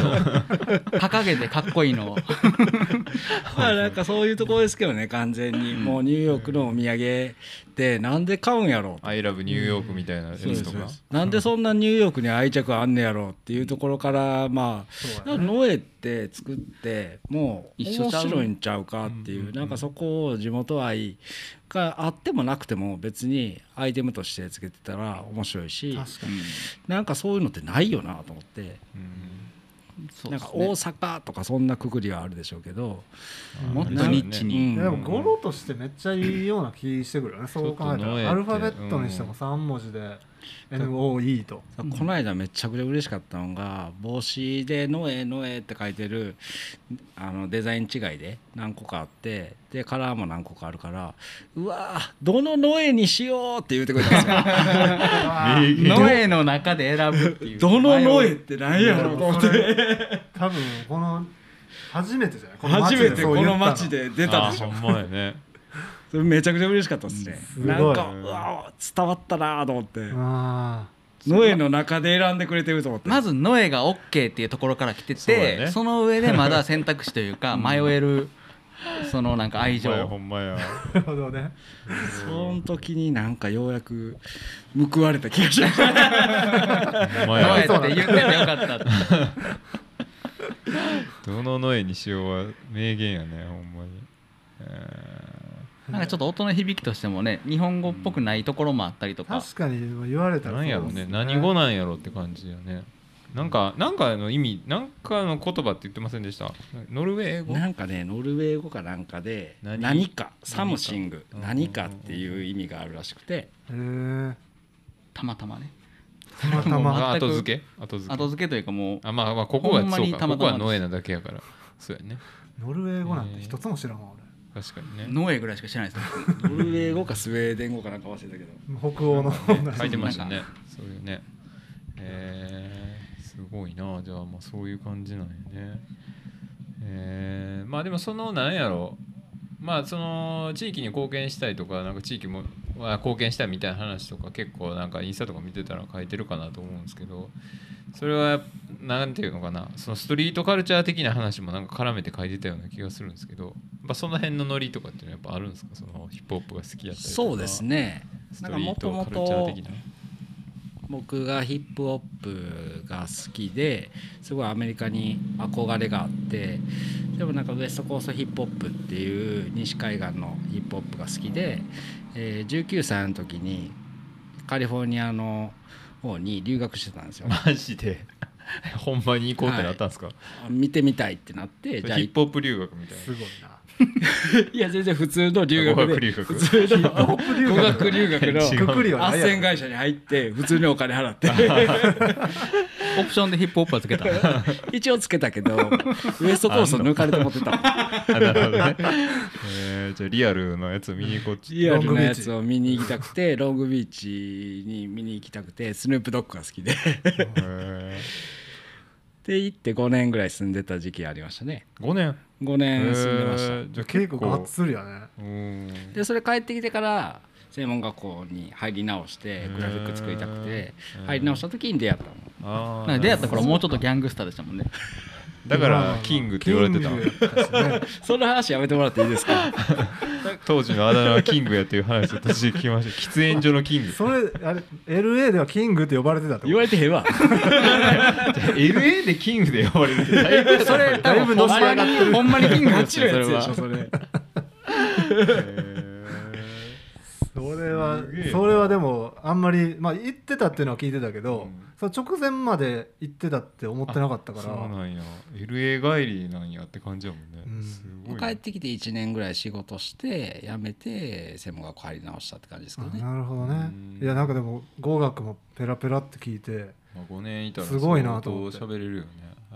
でまあ向こうが結構地元の、まあ、グローサリーストアっていうなんか普通のお店とかなんか地元で結構買い物したりとか、まあ、地元をまあレペゼンするというか、うんまあ、そういうカルチャーがすごい大事にするファミリー大事にしたりとかそういうカルチャーがすごいあって僕はそういうのがすごい好きやったんですよね。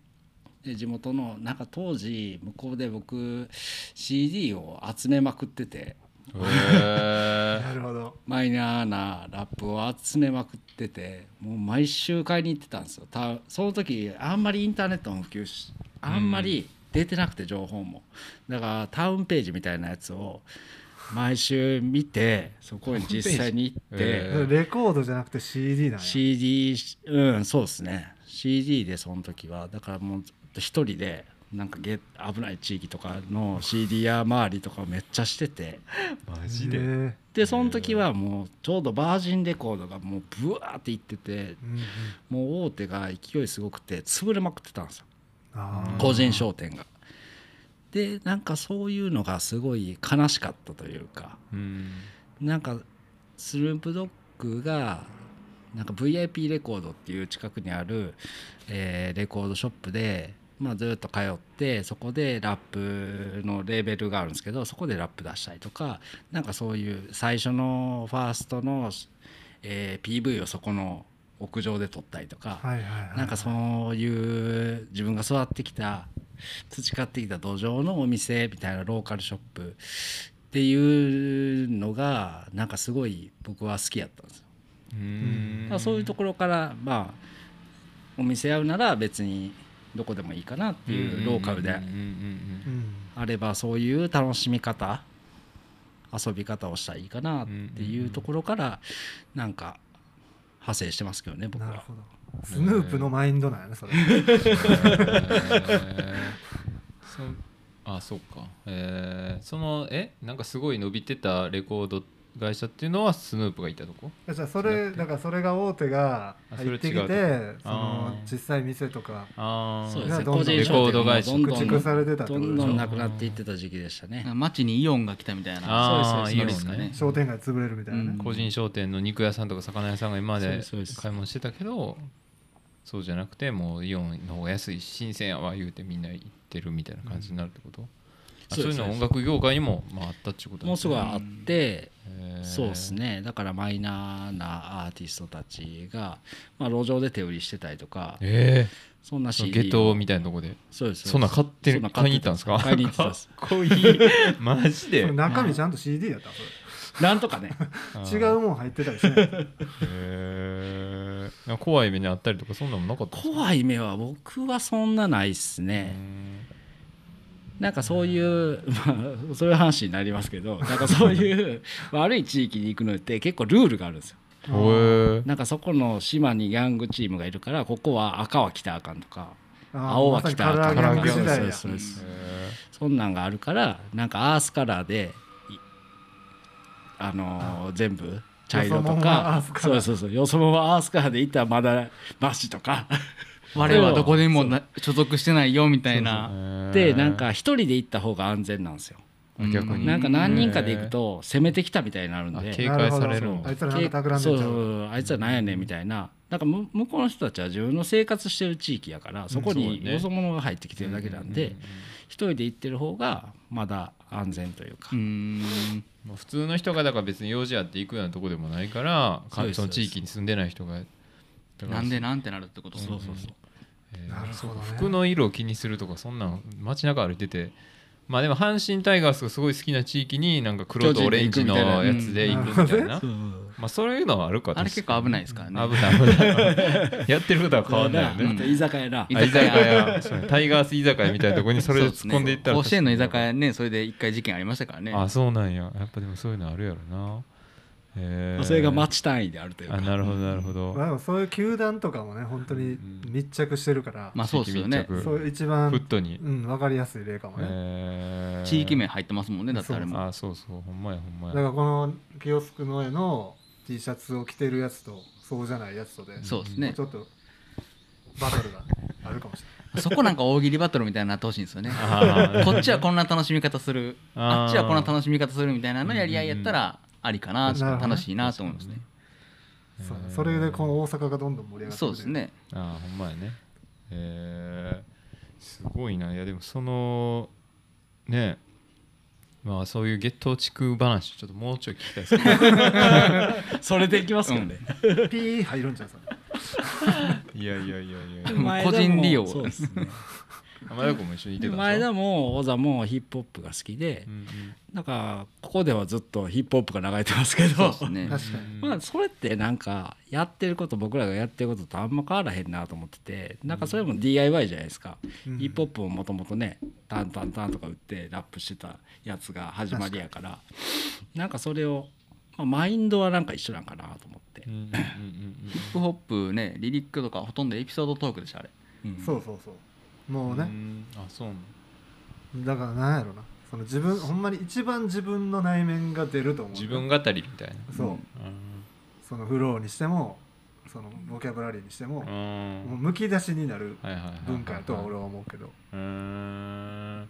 そうか。だからそれ、まあ、やってることはだからまあアウトプットは違うかもしれんけどそのプロセスとか考え方とかはまあこうノエとかもう一緒やっちゅうことなんですね。そのヒップホップのですね。人たち。なんかそういうストリートカルチャーみたいな考え方ものの捉え方とか遊び方とか考え方とか、まあ、そういうところはうんルーツですかね僕たちはね。ん。なるほどね。いや普通なんかそのヒップホップでこう悪いというかうん。こうちょっとやんちゃの延長みたいはなイメージもね、まあ、日本とかでもあったしなんかやっぱりその海外で ちゃんとそのルーツ根っこの部分を吸収してきてるというか、ううん。ん、それをなんか体現しようと思ってちゃんとヒップホップの影響を受けてるっていうのがすごいね。かっこいい、ううん。ん、その当時なんか売れてなかったけどもう今やすげえみたいなやつ人とかいるんですか？ありますけどね。なんかそう一般的なやつはないですけどなんか CD まあめっちその業ゃ界では。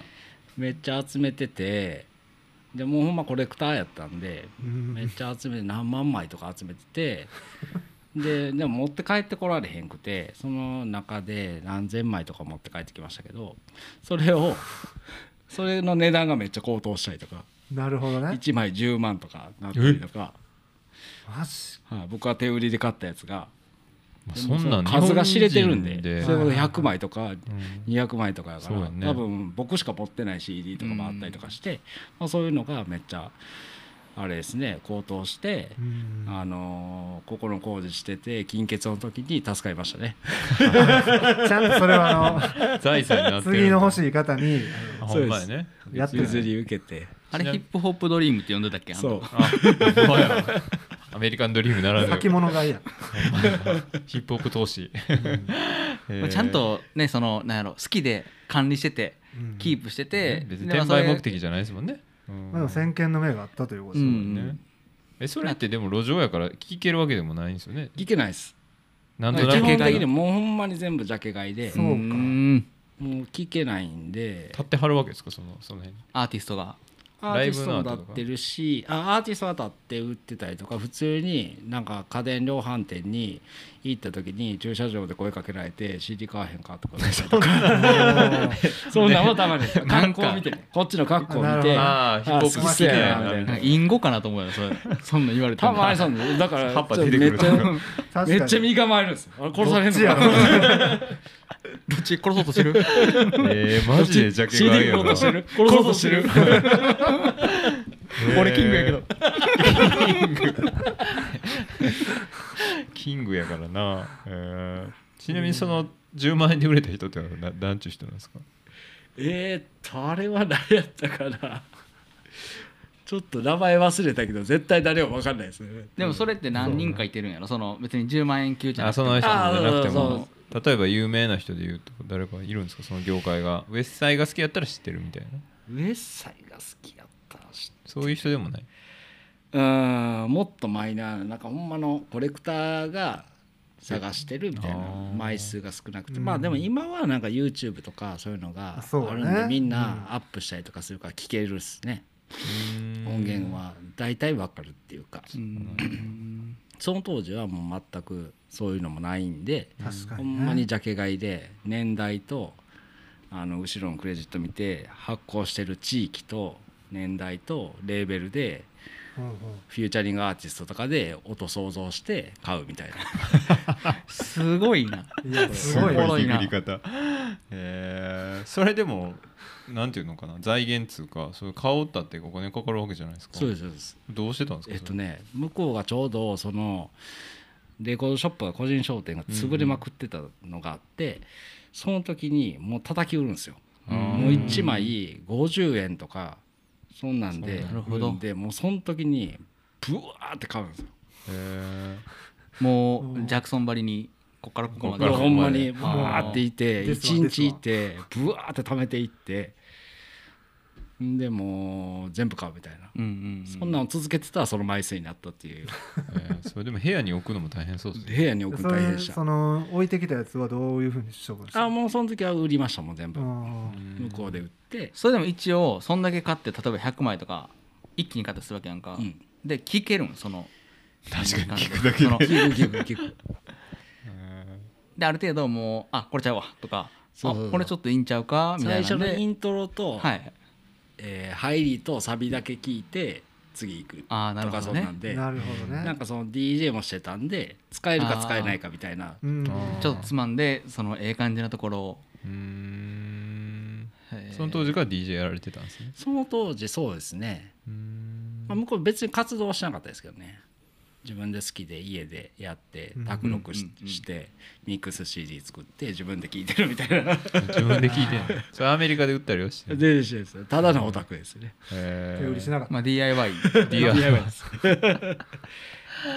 えー、そうなんやでもそんだけ言ってたらあれですねそのレコードショップの人とかとめっちゃ仲良くなるんじああ仲良くゃなですないりましたかねおーまあ、また来たんかみたいな。まあず日本人がそのとこに行くのまあ珍しいんじゃないですそかう珍しいんでバイヤーみたいなそうですね。なんかもう行ったら僕だけ倉庫の方行ったりとかして。うん。あお前こっち来いと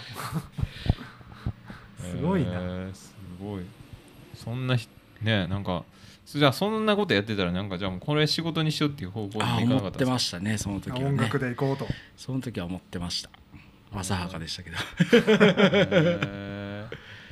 でもそのデザインの方に行ったんですか？それはなんで帰ってきたのえっとねその時は、えー帰ってきたのはまあ普通にビザが切れたっていうのはあるんですけど、うん5年ビザであの学生ビザで行ってたんで、うん学生終わって普通に帰ってきたって感じですけど。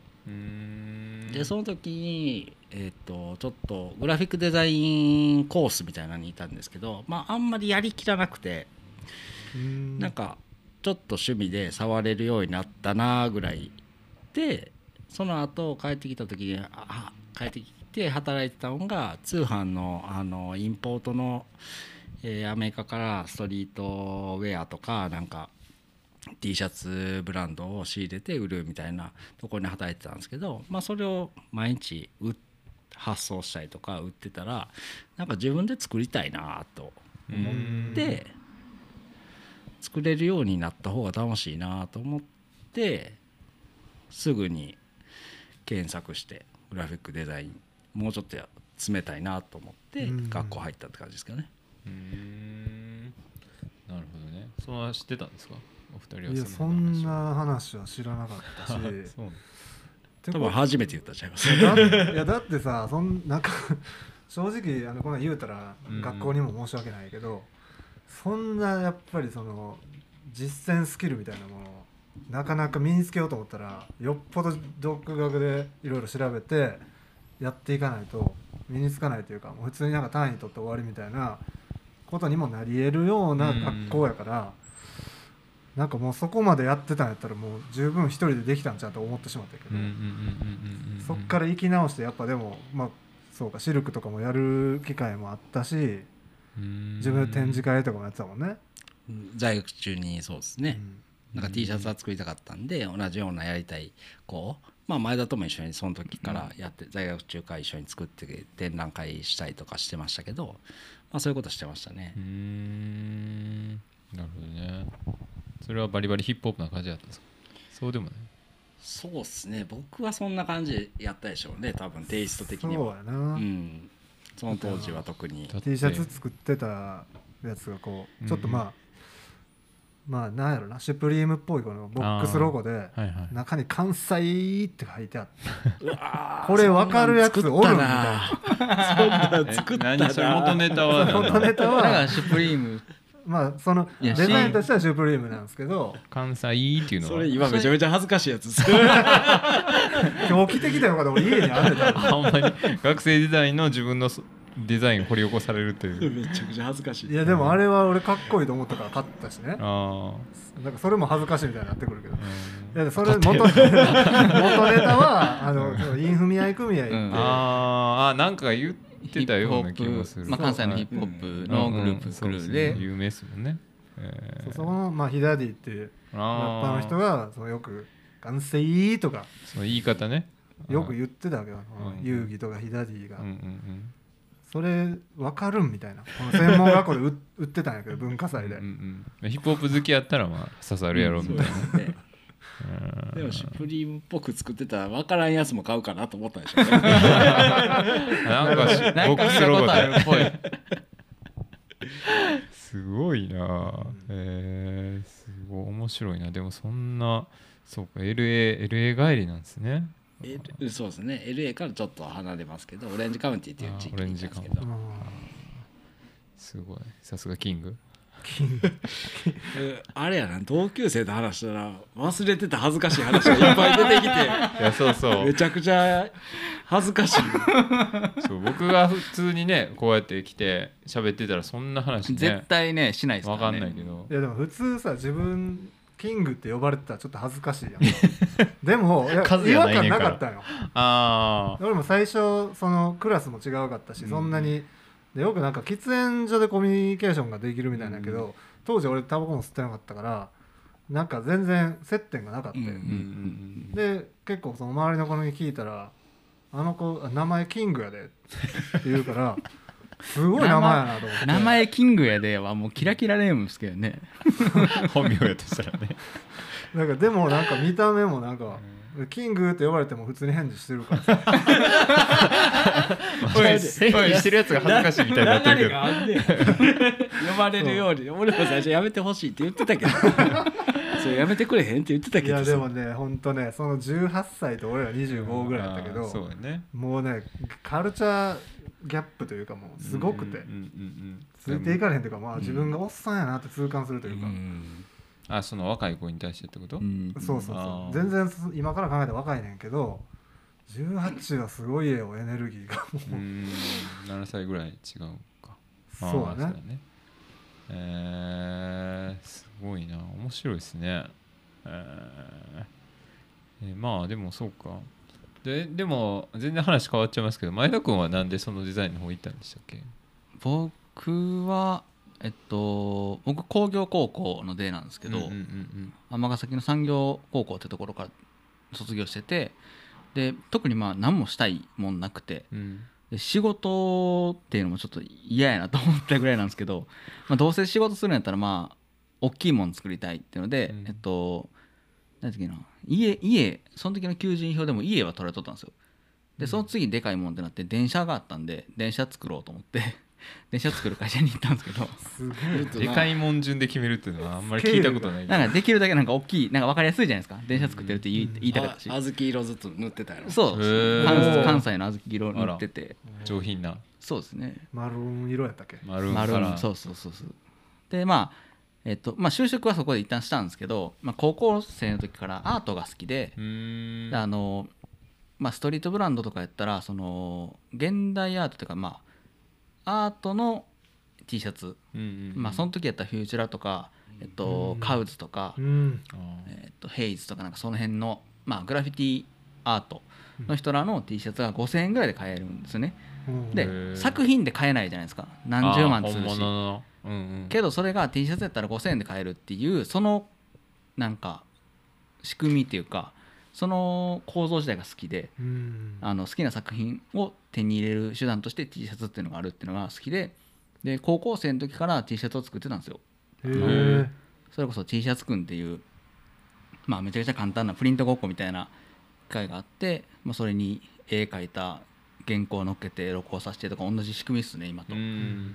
でそれ友達らとやってたりとか、まあ、個人的にやってたりとかしててただまあそういうデザインみたいなことが仕事になるっていうのは全然思ってなくて、うん。そういう職業があるっていうのは知らなかったんですよ。そのデザイナーっていう。うんデザイナーでも服飾とかぐらいしかなないと思ってたんで、うんあまあ僕が好きなのはその絵が好きなだけでその服の形とかはそんなによく分からへんしシルエットとかって言ってるけどシルエットってあれ何なんみたいな。みんな余裕言ってるけど。体型次第ちゃうんみたいな考えた思ったんですよ。変わるやろと。そうそうそうデニムのシルエットってそんな足長いやつが着たらそれええかもしれんけどみたいな感じで、よう分かってなくて。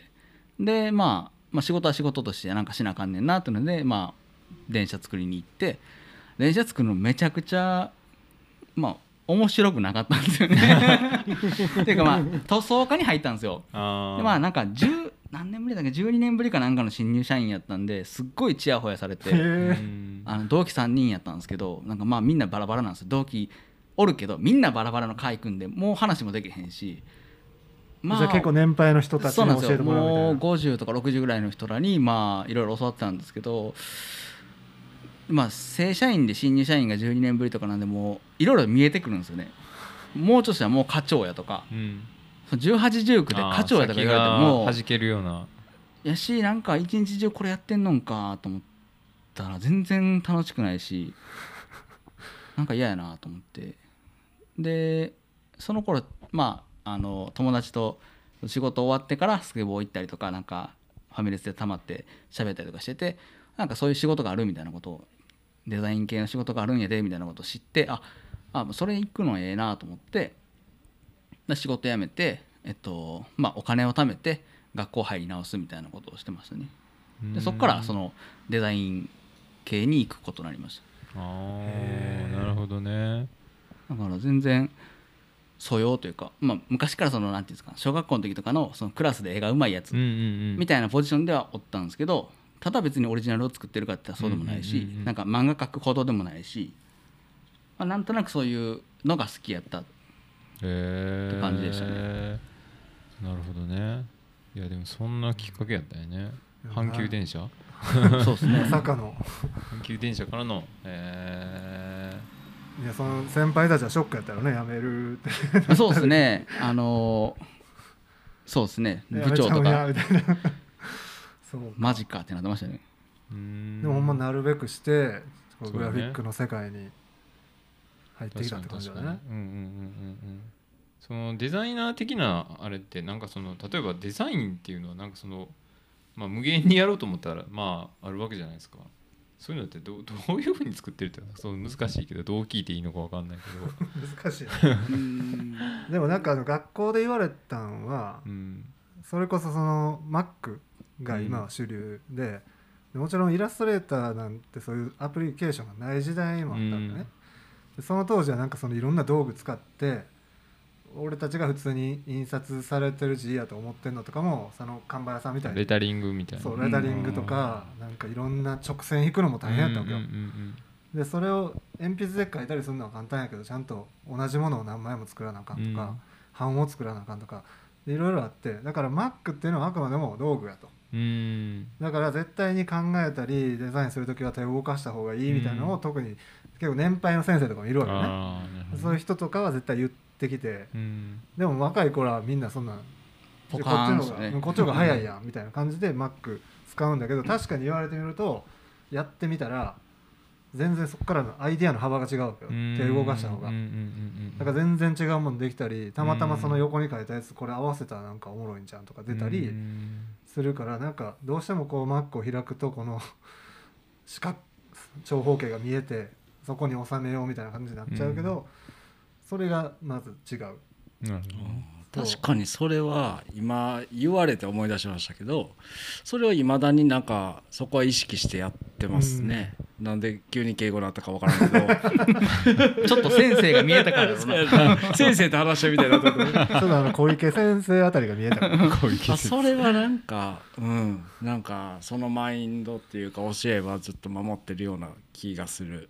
なんかここの今のこの外観外観もまず手書きで書いてうん。こんな感じでっていうのはまあ手書きしてからそれをパソコンに落とし入れまあ T シャツとかも大体そうですけどまあ大体そういうふうにししてますね。うんうん。確かに。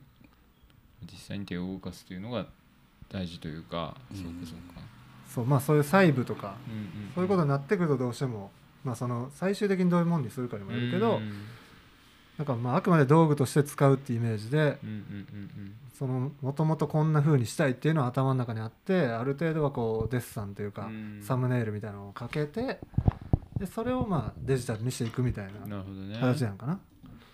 これ実際このロゴっていうのは前田君が考えたやつですか？このえっとね今のキオスクのロゴはえっと僕と直樹くんで作ってなんかえっとお互いにえっといろんな案出し合ってうん。まあそれこそなんか組み合わせでしたね。そのマークの部分は直樹くんの案を取り入れてまあそれえっと文字の部分書体の部分はまあ僕が選んだやつが入っててでも最終こういうふうにしようかっていうのもその場でなあれはオンラインでやってたんですかね。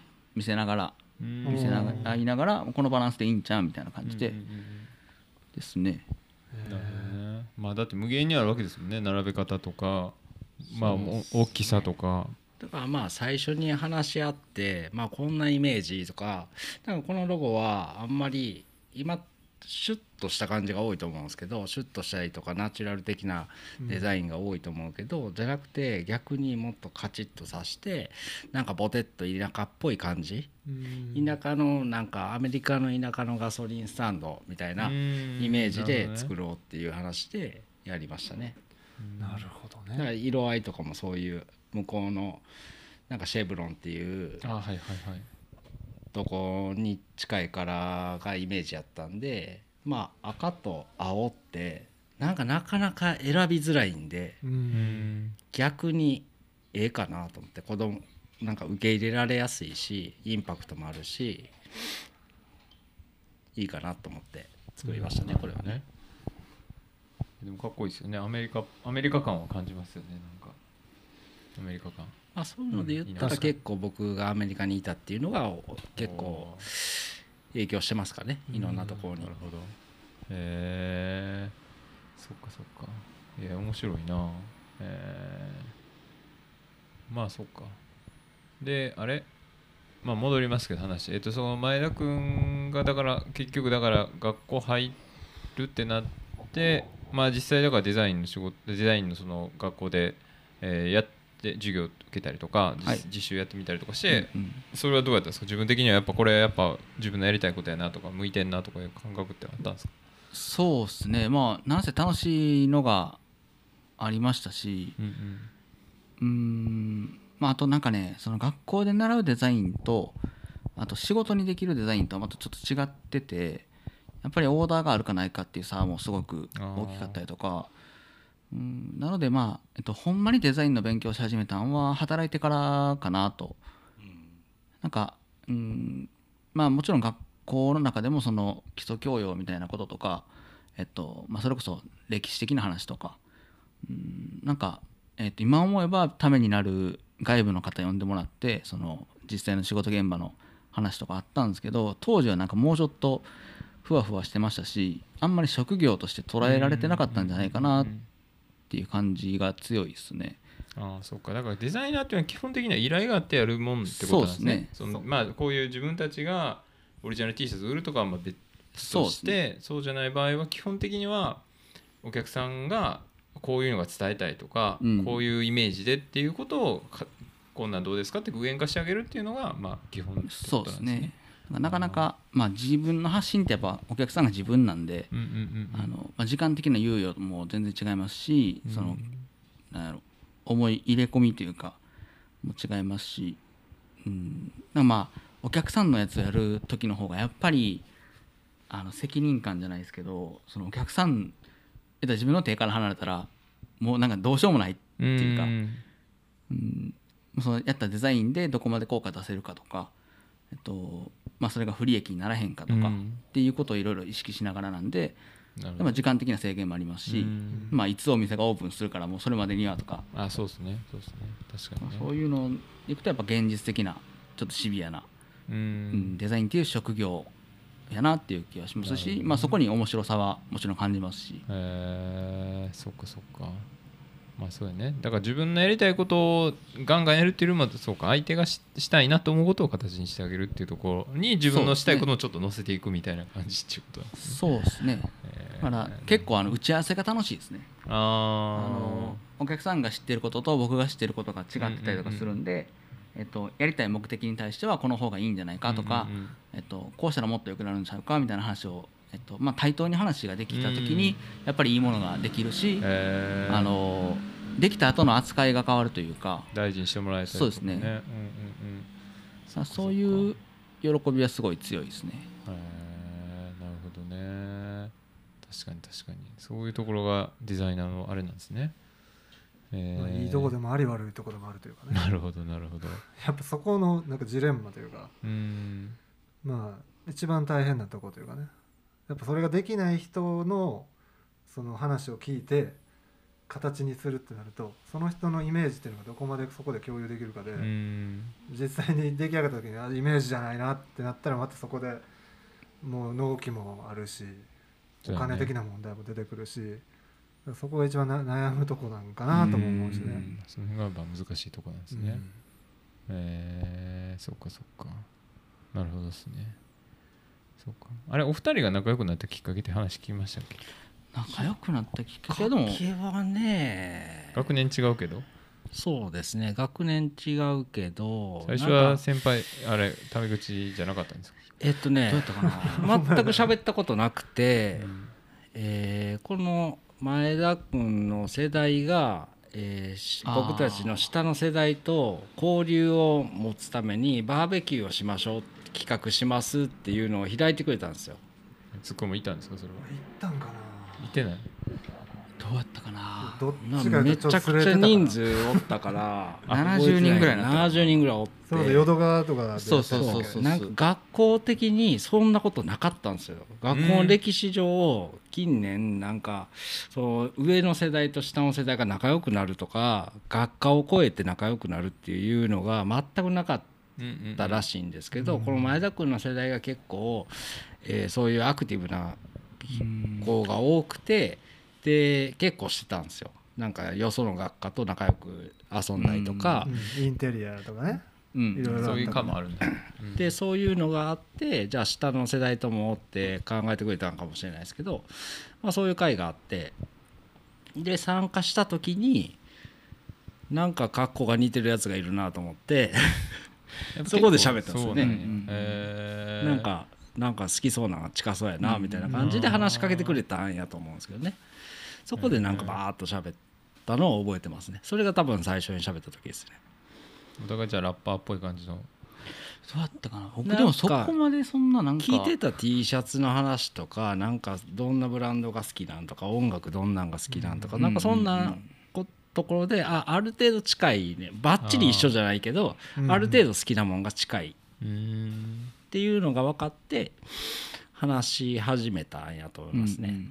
うんそれこそ僕の学年がその現役じゃない組が多かったんで、割となんか変な見栄がないんですよね、ん。まあ、みんな仲良くしたらええやんと思うし、えっと、学ぶつもりがすごい強かったんで、うん。いろんな学科とも絡んだ方が絶対いいしあの、まあ、下の学年とも絡んだ方が絶対いいしなんやったら先生とも仲良くした方がいいやろうしそうかそううか。んなんかまあそういう知り合いとか友達が多い方が絶対いいと思ってたんでまあそういうのはやっぱ盛んでしたね。うーん。そっか。じゃあそんなきっかけがあって、まあ、その下地があるからまあ2人はそうやって出会ってでも結構がっつり仲良くなってみたいな感じですか？そこからお互い卒業してまあ僕の方が後輩なんで1年細いんで もう僕は卒業した時は現役でグラフィックデザイナーしててまあもう社会人としても先輩やしデザイナーとしても先輩やしっていうので僕はその時にアパレル関係に行きたかったんでもともとアパレルのデザインがしたかったんで入ったんで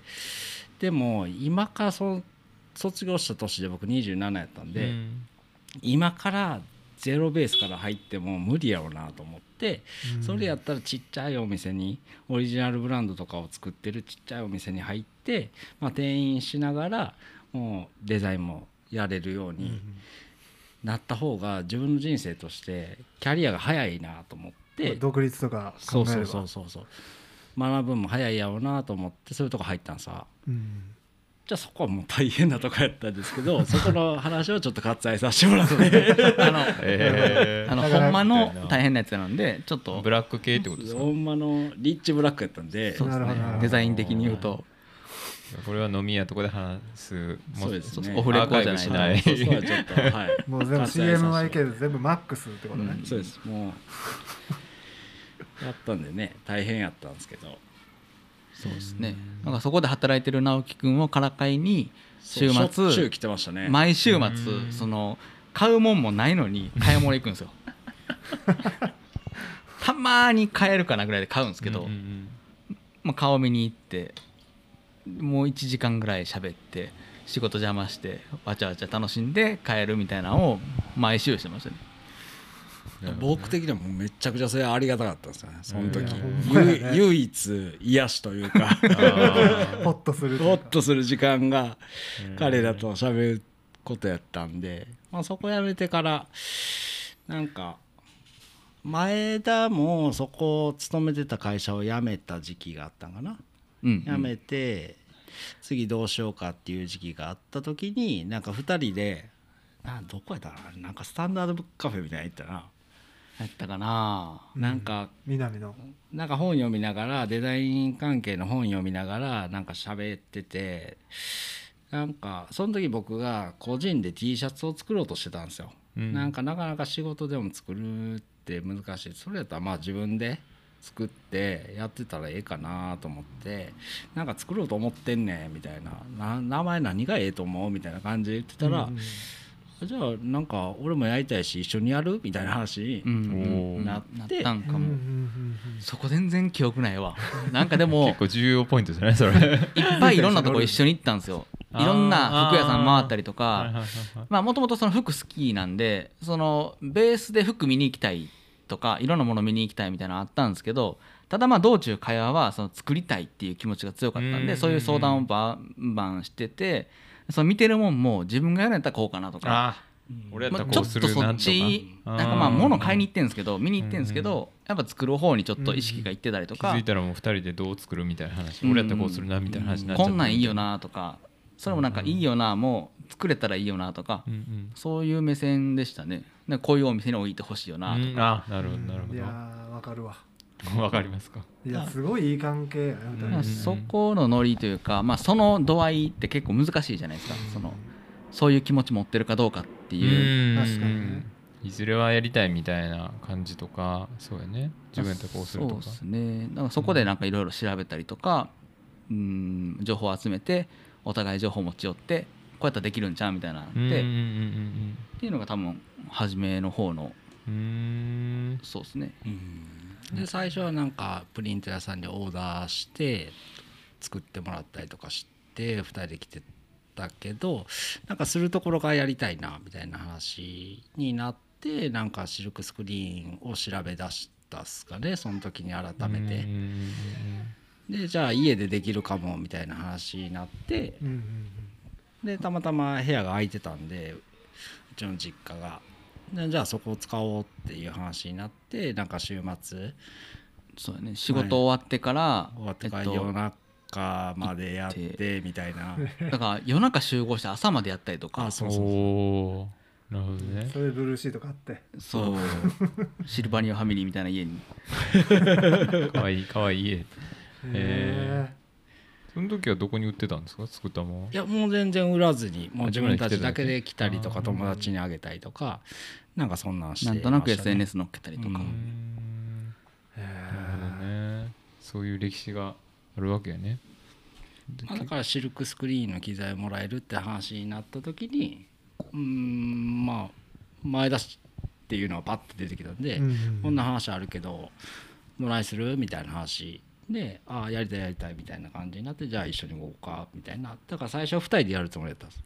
あその2人で僕の実家でやってたやつの延長線上で考えてたんですよ。だからそんなにがっつり商売にしたいとかっていうのも別に特になくうん。なかったですね。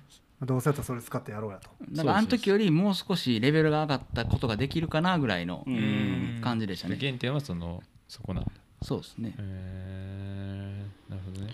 じゃあここ一本で飯食っていくっていうよりもなんか仕事はしながらそうです、うんもう完全にそのもうちょっとハイクオリティなものが作れるよねっていうところを目指してたらまあなんかあれよあれよといううちに結構いろんな人が関わってきたりとかまあ大ごとになってきたんでうんこれは結構そのなんだスケール的にうんその遊び感覚じゃでやるとちょっと危険かなっていうところを感じて、まあさっきのうんさっきの話に戻りますけどうん。仕事辞めてきたって感じです。なるほどね。おちゃんと考えてるな。ーいやねでもつっくんもだねデザインの学校出てるわけやから。いや俺はもう完全に紆余曲折したよもう。まああのね学科が一応あって1年の時はまあ単純にそのグラフィックデザインっていう感じなんだけど、まあ、2年になる時に一応広告か、まあ、んさらにグラフィックデザインみたいな、うんその2つがあってでも自分はなんかそういう広告業界で仕事がしたかったからもう、ま、迷うことなく広告を選んで。でもい今考えたらそそれはグラフィック選ぶよなと思うんだけど、ん直樹はグラフィック行ってたわけよ。うん。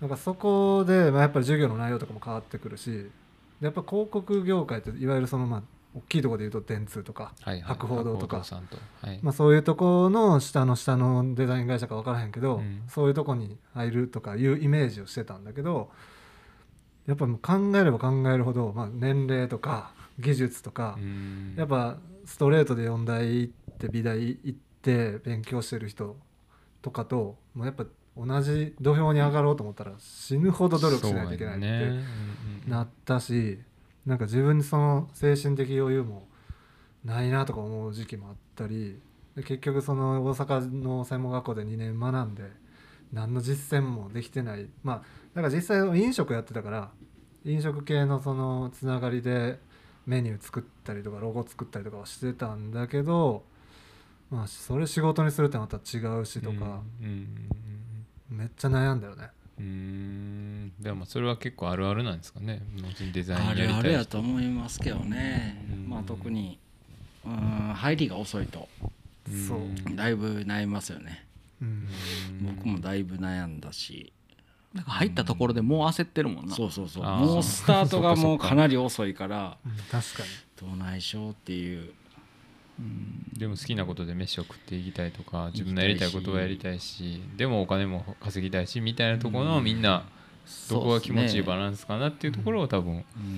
もう副業的にやる人もいればもうがっつりそこを仕事にする人もいれば企業で働く人もいればみたいな感じ。ってことだよね。まあその就職先の当たり外れもあると思うし、うんうん。それこそ本当にブブラックでうん。過労になって倒れるとかもよくある話で、なんか結構グラフィックデザインってその納期に追われる仕事やかうら、ん。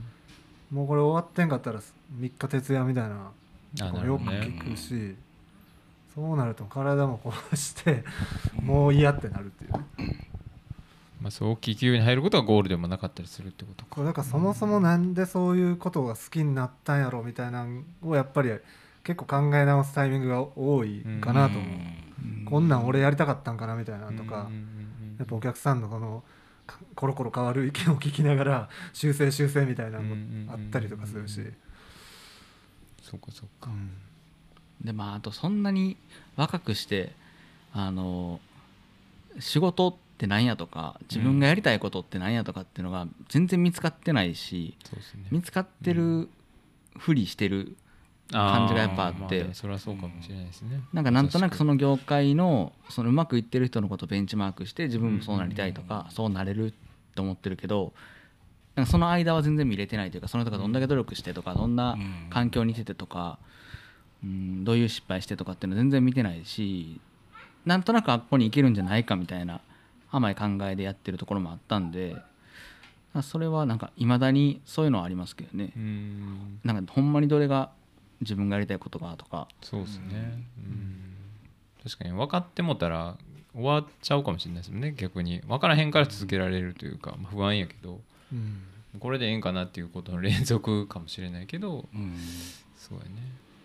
まあでもなんとなくこう居心地いい場所とか居心地いい働き方っていうのがまあ見つかってきたらまあなんとなく続けていけるみたいなとこもあるんかもしれんし、まあでもそうやねまあその A 企業に勤めてるとかなんかそれなりに長いこと年数やってるからってその人も確信持ってやってるかどうかなんてねうん。分かんないですもんね、うん。結局。ね。結局さっきのその直樹君が週末に僕らが会いに行ってたのが、よかったって言ってるのと同じぐらいその話ができる友達が多かったんうんで、そのほんまのこと言ってあそうかもしれんとかっていうなんか、うん。なんやろお互いに刺激し合える友達が多かったんであの続けてこれてるしっていうのはすごい思いますね。なんかそのそこでの会話ってほんまに本音なんですよね。うんなんかそれがなかったらやっぱしんどいというかなんとなく周りの見られ方とかも気にしながら働いてたしだなんとなくこうあるべきみたいなうんところに収まってたやろなってすごい思いますね。うんそうかいや思い出したらなんか辛くなって。それ結構ね履けないとしんどいっすよいね。やそう俺はどっちかというとそういう周りに同じデザイン励んでる人たちってあんまりつるんでなかったから結構その話には聞くけど自分はなんかもっと違う考えでいいかなとかもっと人より努力しないとって自分の年齢的なもんとかもで思ってたからどうしてもなんか抱え込むじゃないけどうん。自分の中でこうあるべきなんにできてない自う分ん。これやっぱ向いてないんちゃうとかってすごく考えてしまってたかな。いやめちゃくちゃ優秀なイメージがあったけどな。そうがめっちゃ。学生時代はだって1日1個なんかグラフィック作ってあそれずっと続けてたやんか。でそんなんもしてたし実際になんか卒業展卒業制卒業作制作も選ばれて広広告のやつ飾られてたしすげえなーと思って、うんなんか結構バリバリやっていくんかなっていうイメージがすげえあって逆に同い年がここ2人しかいなかったから、うんうんうんあやばいや俺と思って。俺やばいやんっていう焦りはめちゃくちゃあったまあでかなも意識はやっぱするよね。同同いい年やし。年やし、うん他にも面白いことやってる子はいたんだろうけどやっぱ目立つよねキングやし。うん。だからもうど金色の王冠かぶってるし。そうそう他見えるからねちょいちょい掘り込まれる。忘れた頃に。いやでもやってることとかも、うん。なんか自分がやりたいけどできなかったようなこととかをどんどんどんどん学生のうちからやってたし、うんうんうんなんかそういうのすごいなと思って、うんうんでまあなんやろうね、まあ、先生から吸収できることって、まあ、そのなんか内部にいる先生と外部にバイクから来る先生とまた違ってたりして、まあ、その俺は広告行こうみたいなんでなってたから、そのこ実際に広告請け負ってやってる先生とかの話とかを聞いたり、うんなんか実際にじゃあい行こうと思ったこのシミュレーションとかをうん。どういうふうなポートフォリオってその作品集を作れば、うんあの面接次に行けるんやろうとか、年齢で入られへんみたいなとこもあるわけよね。うんである時その広告業界にもいずいぶん前に行ってるたまたま地元の先輩がいててでその人に「いやもう年齢でほとんどダメっすわ」みたいなの言ったら「いやそんなん言ってる時点でもう無理やで」って言われてあんなん書いてるだけやからって、何歳が来たっていいねんみたいな、ほんまによかったらねそうそう。ものがて言われてあなんか俺も言い訳探してんのかなと思あって。ー。やめる理由をできない理由を。探してんのかなうんみたいな。ってなったりだからもういやほんまにここに入っとったらもう和気あいあいとできた 尖ってたからね 尖ってたのかまあ、うん。うん周りが見えてなかったというか。うん。でもまあそういうのはあるんかもね。でもほんまに人と比較してしまって自分はダメなんちゃうかとかうんほんまにその活躍してるデザイナーを見てなんかあこうならなあかんのちゃうかなとか、まあそういう表現することとかなんかもの作ることってやっぱこう難しいというか正解がないだけに同じことやってもねあの様になる人とそうじゃない人とかもいるかもしれないし、なんかその辺のね、まあ、ちょっとしたことでこう歯車が回ってすげえ売れる人もいるやろうし、うん。別に作ってるものは変わらへんねんけど1年経ったらめっちゃ売れるかもしれんとか、うん。そういうのはほんまに分かんないよね。まあでも今からまだいけるってことじゃないですか年齢関係ないいやまあまあまあ俺はなんか絶対作りたいと思ってる、いやいつもほんまに CD のジャケットとかめっちゃかっこよ。くて、うん。そのヘイラルっていうユニットのあのジャケのデザインとかめっちゃかっこいいのに、インスタとか上げたらっつっても全然やらへんしうんそうあげようと思ってんからポートフォリオみたいな感じでうんこういうデザインしてるんだよっていうのをうん上げたらいいのにとか言うのに全然ねなんかね Mac からねスマホにこう移動させてどうのってなんかもう面倒くさなってしまってるけど、まあまあ上げるべきよね。うん。やってんねやったら、ねそうだからまあそれはやっぱ自分のほぼ自由なうんうん。あの領域としてやらせてもらってるからもう他の、まあ、できへんできる文句言うんやったらやってみたいな。できへんのやったら文句言わんといてみたいな、まあ、それは多分商業デザイナーでは絶対ありえないこと。というか、うんもう俺が思ったようにやらせてっていうかだからどっちかというとグラフィックデザイナーじゃなくてグラフィックアーティスト寄りなことを今やってんのかなっていうのは思ってて。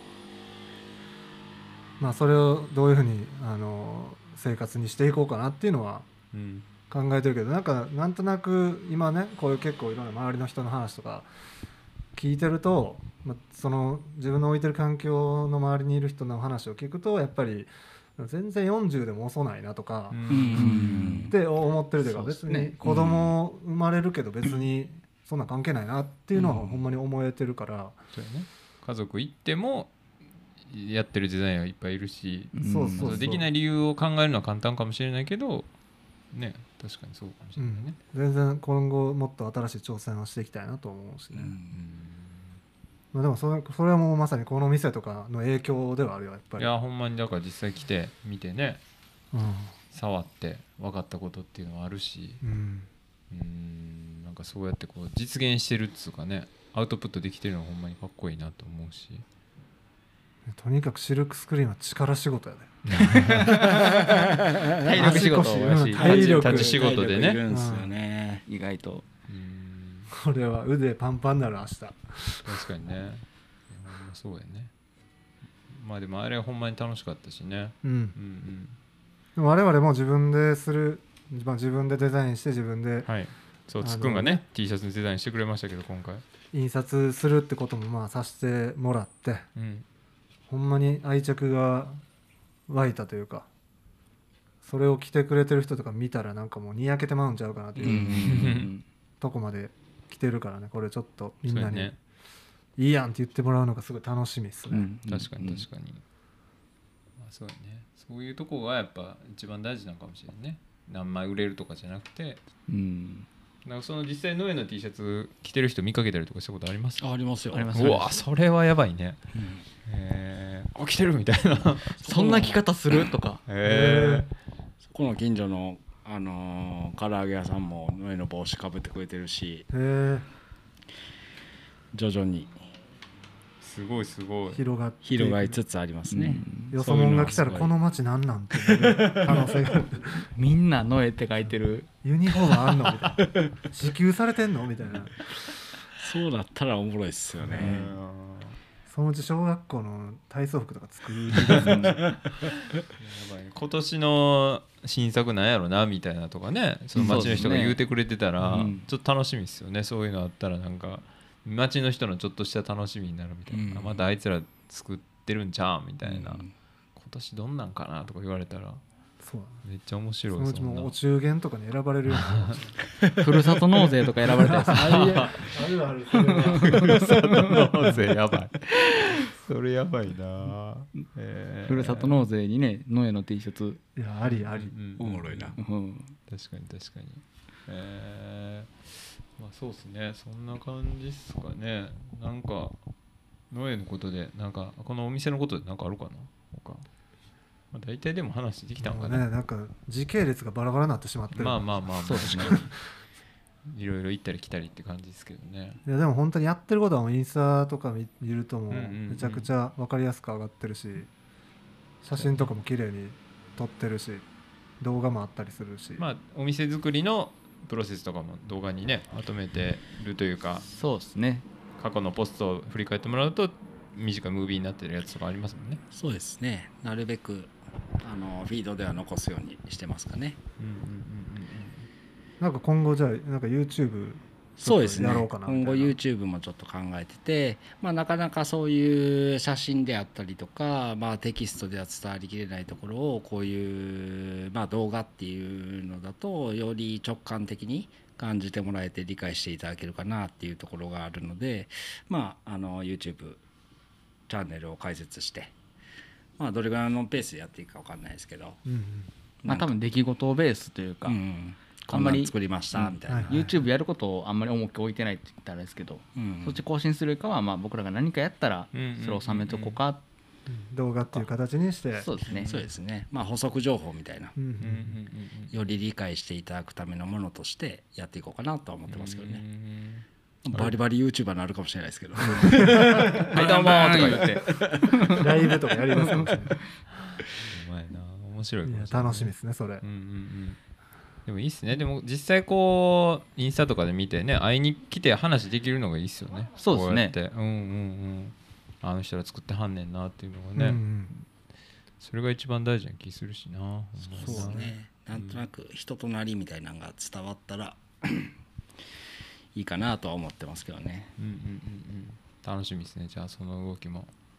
で7月1日でしたっけ？が周年？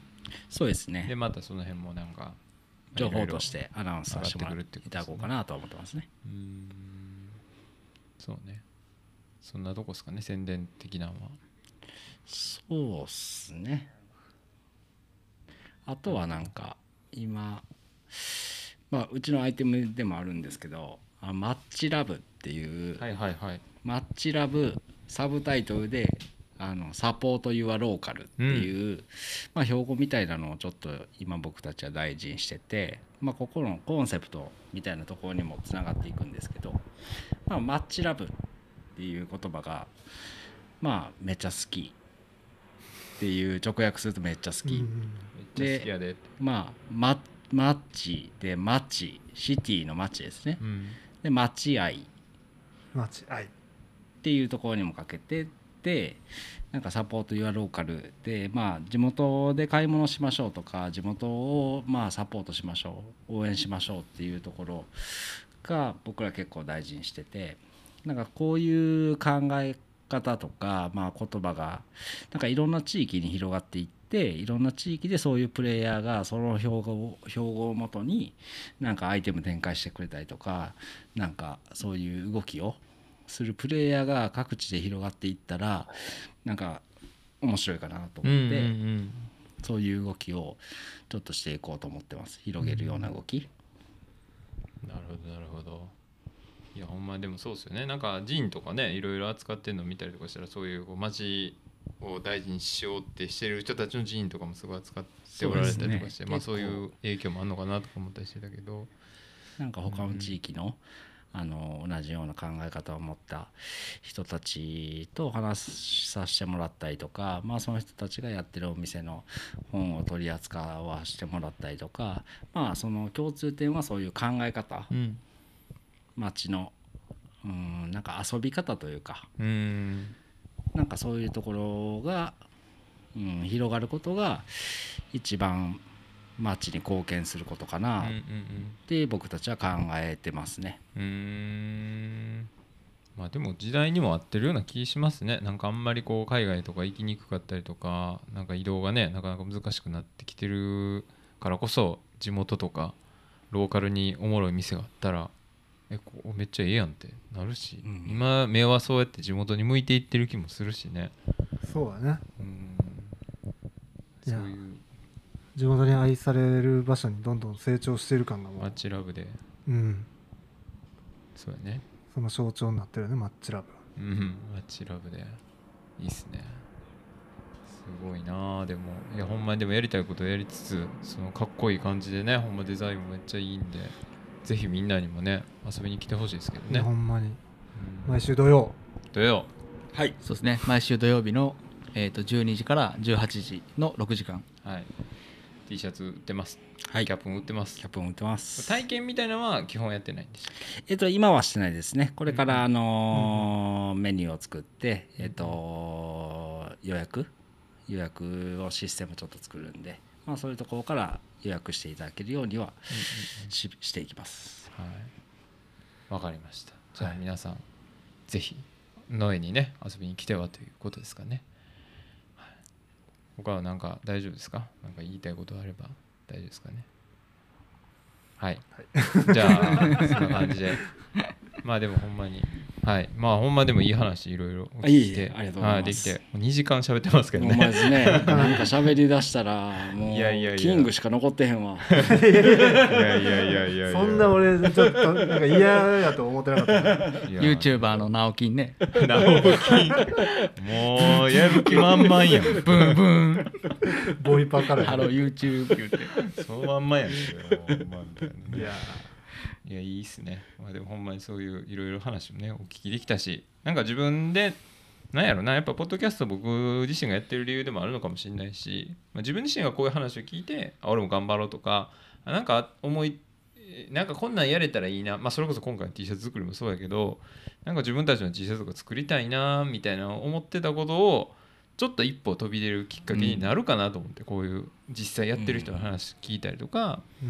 うん、それをその話を聞くことであじゃあ自分にもできそうみたいな。だから僕は別にその超有名デザイナーに話聞くのもええと思うんですけど実際こう街でリアルにやってる人の話聞くっていうのは一つやっぱそれもあんのかなと思って、ん別にそんななんやろ世界中に売れるわけじゃないけどあれがあれがええねん。ノエのあの T シャツがええねんって言ってくれる人が絶対おるんやなっていうのがなんとなくわかるから、うん、そういう人たちの話を聞いてなんかそれを聞いた人の少しでもこうねあのなんか面白いことやってみようっていう人がほんまに増えたらうん。マジでええなと思うんで,、ね。